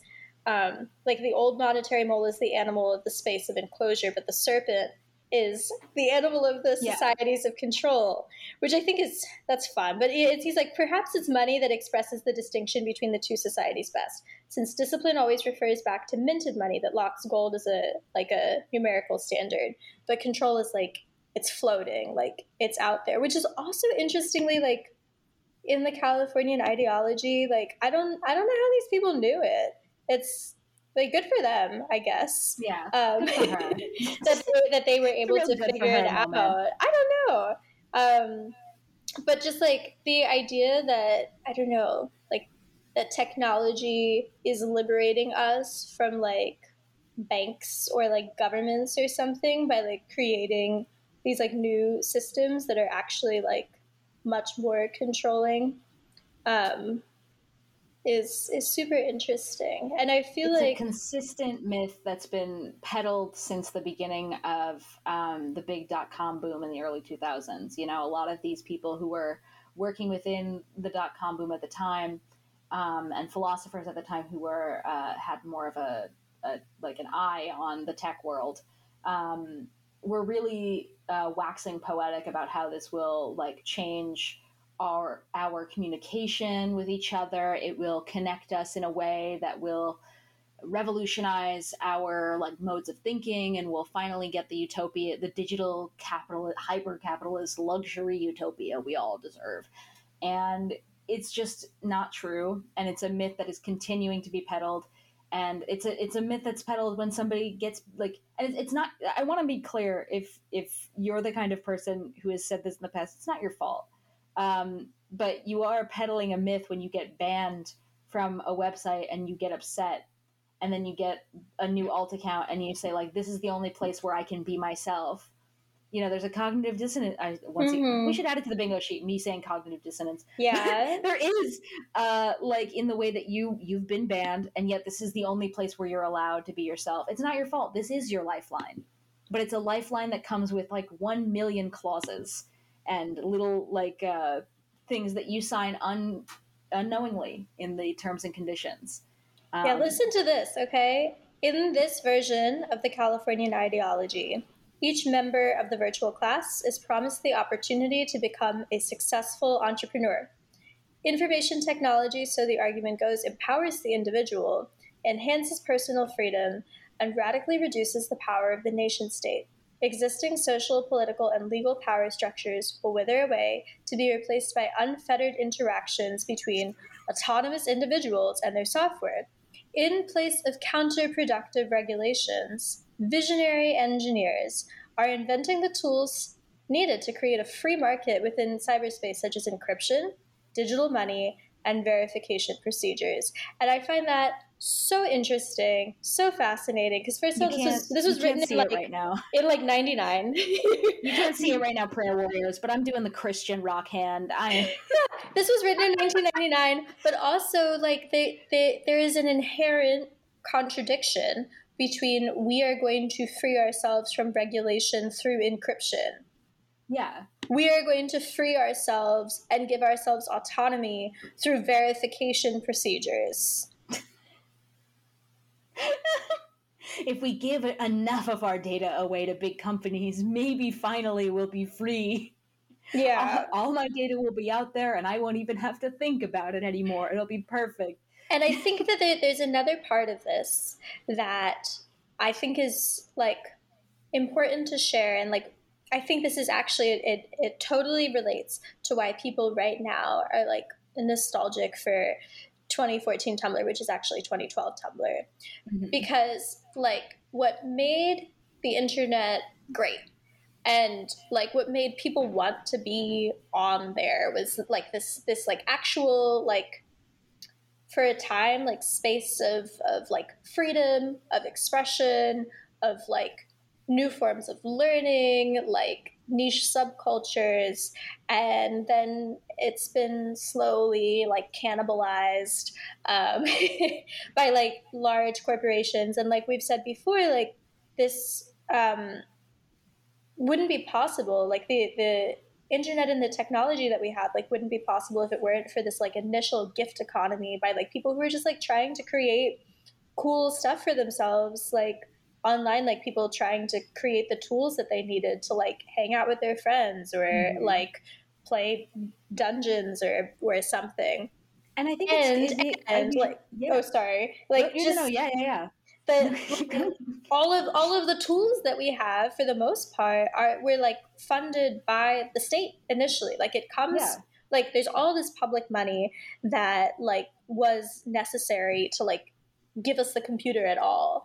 And then like it was all these hobbyists and like just enthusiasts like people like dorks who were like making things for themselves and their friends that yeah. then got like sucked up by different big corporations. And like that's the online that we have now and, and I want to be clear. Oh, go ahead. There, there's like there, there's this myth that like um, nothing that um, was from the early age of the internet still exists in some way, or that like it, it can't possibly have been like there's there's this I think everyone just thinks everyone who like owned a computer, even like in the '70s, was like some huge fucking nerd, and just like no, like no one who owned a computer in the 2000s was like anyone but like a programmer. And I want to be clear that these tools that we use on like Neopets or even Tumblr um, are still like they were they had no greater manual skill than building a Lego playset.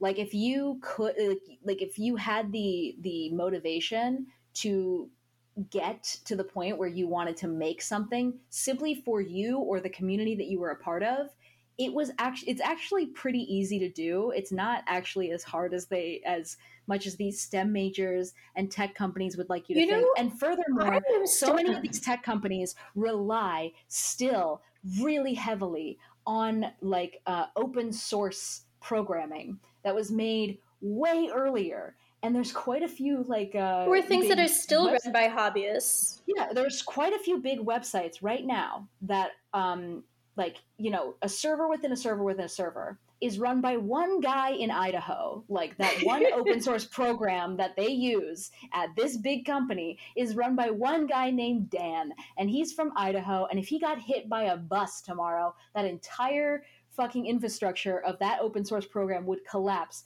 Imagine it like a giant tower of blocks, and then there's one block right at the bottom that is like the entire like uh, foundation for this entire block tower. And if Dan gets hit by a bus tomorrow and that open source programming can't keep updating, like that he does on his own time, you know, he's not getting paid to do that.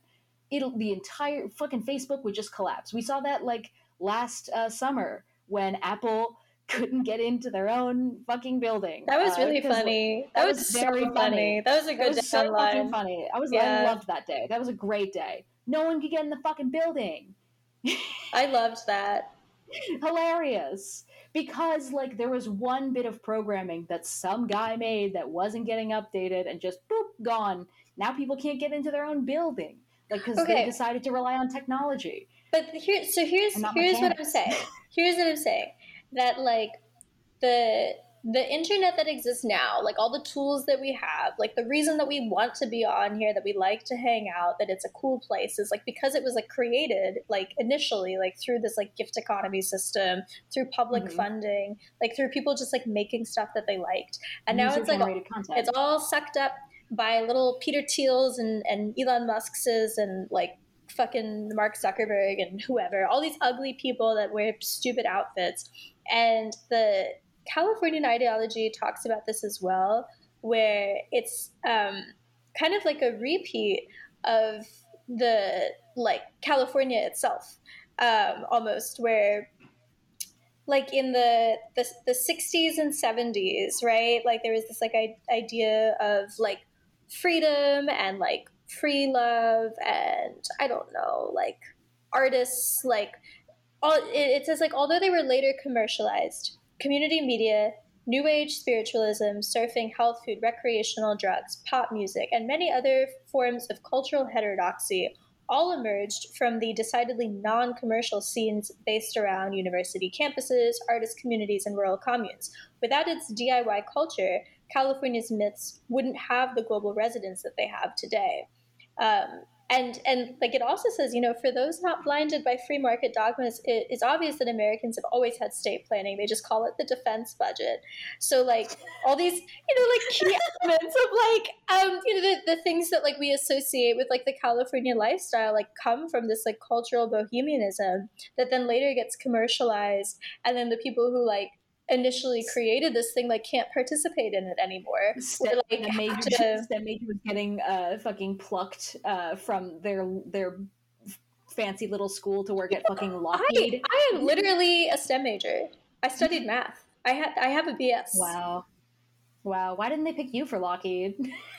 I'm sure that they they would have if I wanted it, but I don't want I don't want that. I want to do podcasting for my for my job. But I'm I'm I'm tired of the the STEM discrimination as a them in STEM. Okay. Let's Sh- rewind to the beginning of the episode where you where you asked what like what eight years between 2020 and 2020 and Okay, 2012. but- okay, that's counting math. I didn't I didn't go to school to learn how to count. I can use a calculator for that.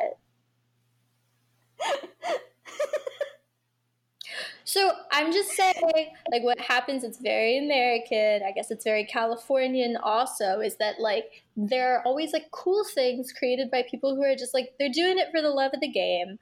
Or it's, like, funded through public money. And then it is taken away from us. And then when we're like, hey, can we have it back, please? They're like, what about, like, self sufficiency? Why don't you become an entrepreneur? Why don't you get into crypto? Make your own small business. Yeah, make your own Hey, small Are business. you knitting a mm. scarf? You know, you could monetize that. you could And sell it- that on Etsy. yeah, and it's just it's so it's so sad. Like Ted Kaczynski made some points. Ted Kaczynski was right. That will be one of our first T-shirts. I hope you guys know, Mhm, along with them in STEM. along with them and STEM. Um, I don't want to smoke, I just want to smoke. I don't want to smoke, I just want to smoke. so we don't want to end this episode on, you know, a dour note. We do want to end on a positive note. Um, so, like, I just want to say, you know, organizing for a better future is always possible. Like we always say, hope is a practice.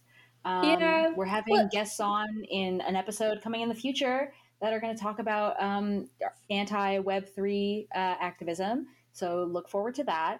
And I Um, will say, like the the the introduction of like these technologies, like the the dumb waitification of the internet, is mhm. uh, like a culmination of a very long process that is like Yeah.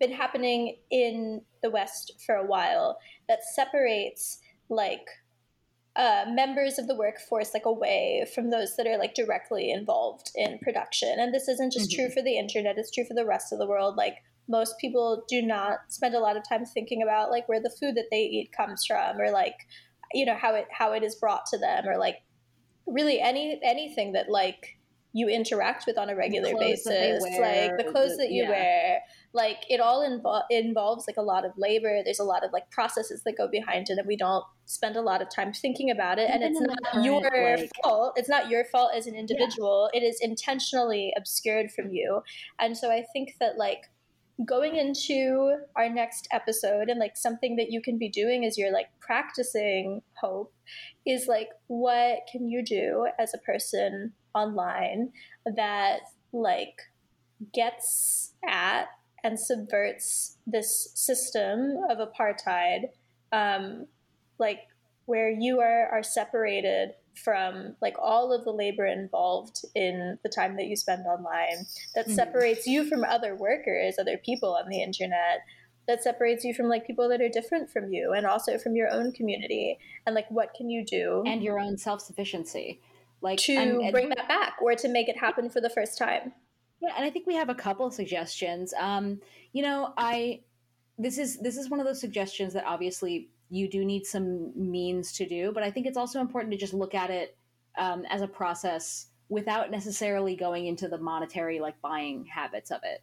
Um, Apple's, you know, propaganda notwithstanding, um, you'll have a lot of people tell you like, "Oh, your your PC is like so big and clunky, and your big desktop computer." nah, nah, nah." But the reason tower PCs are big. Wait, are you about to do anti Yes, iPhone I propaganda? am. No, I love no, my no, no, not Microsoft. I'm not talking about that. But I am saying that like um, looking up videos of, of people like putting together a PC, you start to realize um, how Communism is build a PC. no, Step one. not crypto and gaming. I'm not saying that, but I am saying that you, you can demystify the process of like what it takes to build a computer once Mhm. you like look through a video of someone literally using like a single Phillips head screwdriver and like no more manual skill than once again just like building a Lego set. Um, you start to realize like watching those people do that that you're like, oh, this person can do it in like under an hour and they paid like maybe like and like a lot of these people who make these videos will be very honest and they will lay out the exact specs of their computer and what like what they bought. Um and like how it runs like how it runs more efficiently than say a, a computer they bought from like an actual tech store rather than buying all of the parts um, like apple or microsoft. And once you realize that you start thinking hey why am i paying $1500 to $2000 for a mac desktop computer when it seems like this person can put together a computer a fully modular computing device in under an hour for w- way less of, than that. I'm not saying you go buy a PC, but once you start to like look at videos of people taking apart retro tech or current tech and explaining it to you bit by bit, you start to realize exactly how a lot of this tech isn't actually that hard to understand. And it's they they want you to think that it is so much harder than it Who's- actually is. Who's they? Who's they? They, they The is men? Apple, they is Apple? iOS, they is uh-huh. Microsoft, yeah. they is they is Silicon Valley, they is Okay. they is California. Fuck. Fuck. Mary Kill. Peter Thiel. Ugh, Bill Gates. ugh, Mark Zuckerberg. Ugh. I mean, all of these guys should be divorced, but I'm pretty sure it's just Bill Gates who's divorced. So, Yeah. Bill Gates is single. mm, oh my god, can I just kill all of them? I don't No, want to fuck You one. gotta fuck one of them. Oh, okay. Kill Peter Thiel. Yeah. Um, I just think that that's necessary. Um, he's like the main head of the Hydra here. Um, in I. I will kill him. He's a personal enemy of mine. I'll tell that Mm-hmm. story on a different episode. But Peter Thiel and I have no. I I'll let them know about it at some point. But like Peter Thiel and I have personal personal Yeah. beef. Um, Yeah, I'll kill so Peter I have to kill him as well. Um, Thiel, Thiel. I don't fucking care. Um, God, I don't know. I just feel like marrying Zuckerberg gets me into like such a fucking headache of having to listen to him talk about how his haircut makes him look exactly like Alexander the Great, and having to be like, "Sure, babe, yeah, totally," all the time. But at the same time, Bill Gates is divorced, and that's for a reason. So I'm stuck. I don't know. I feel like I would probably marry Bill Gates because I could like kill him Yeah. and make him look like it, he's old. Yeah. So I think that like You the amount of look like time that I would have to be married to him is just like shorter. Mm-hmm. But Well, fucking Zuck. Fuck the Zuck. Ah, I mean, man. yeah, well, and and being married to Bill Gates is not going to be a walk in the park. no. Um, I think that in addition to like developing some tech literacy, like learning how a computer works, um, and like learning what is a website and stuff, is is also um, I think getting off social media as much as you can. I'm not Mhm. saying that you need to go like full Luddite. Like I'm on Twitter and like on Instagram and, and we like plug our own social media all the time. But I think like not using it as your primary source of like community building um, Mhm. and like trying to spend more time like off those parts of online and then like also intentionally like spending more time online and like other kinds of places. I'm really excited for the guests that we're going to have in the next episode who are like the creators of the Yesterweb that are going to talk a little bit about like the small web movement Um, and I think just like trying to find ways to create community online like that, um, and getting off social media as much as you can. that are that are as self sufficient as possible. You know these. yeah, like, and it's and it's difficult, and it's not Yeah. something that's going to happen through easy. like individuals just making choices. Mhm. But I think that it's it's something that like you can start on, yeah. and I that's think what it's I would do. important- I think it's important also to shout out some things that I think are really useful. Um, people that, because like I think a lot of people would say like just read a couple Wired articles to get like a good sense of tech, and I think that's wrong. Um, uh, but I do think that there's a couple different people that you can look into that are using the intersection of like digital privacy and digital activism, like activism specifically about digital life um, and the intersection of that with um, like socio-political issues people who are talking about that right now um, that i think are really important to shout out in some ways. Uh, there's a website that i'm going to link below um, it's neal.fun slash dark patterns and it's basically a visualization tool of um, how user design right ux design um, creates these patterns um, of like uh, behavior that they'll instill in you as a user um, so that they can trick you into doing certain things.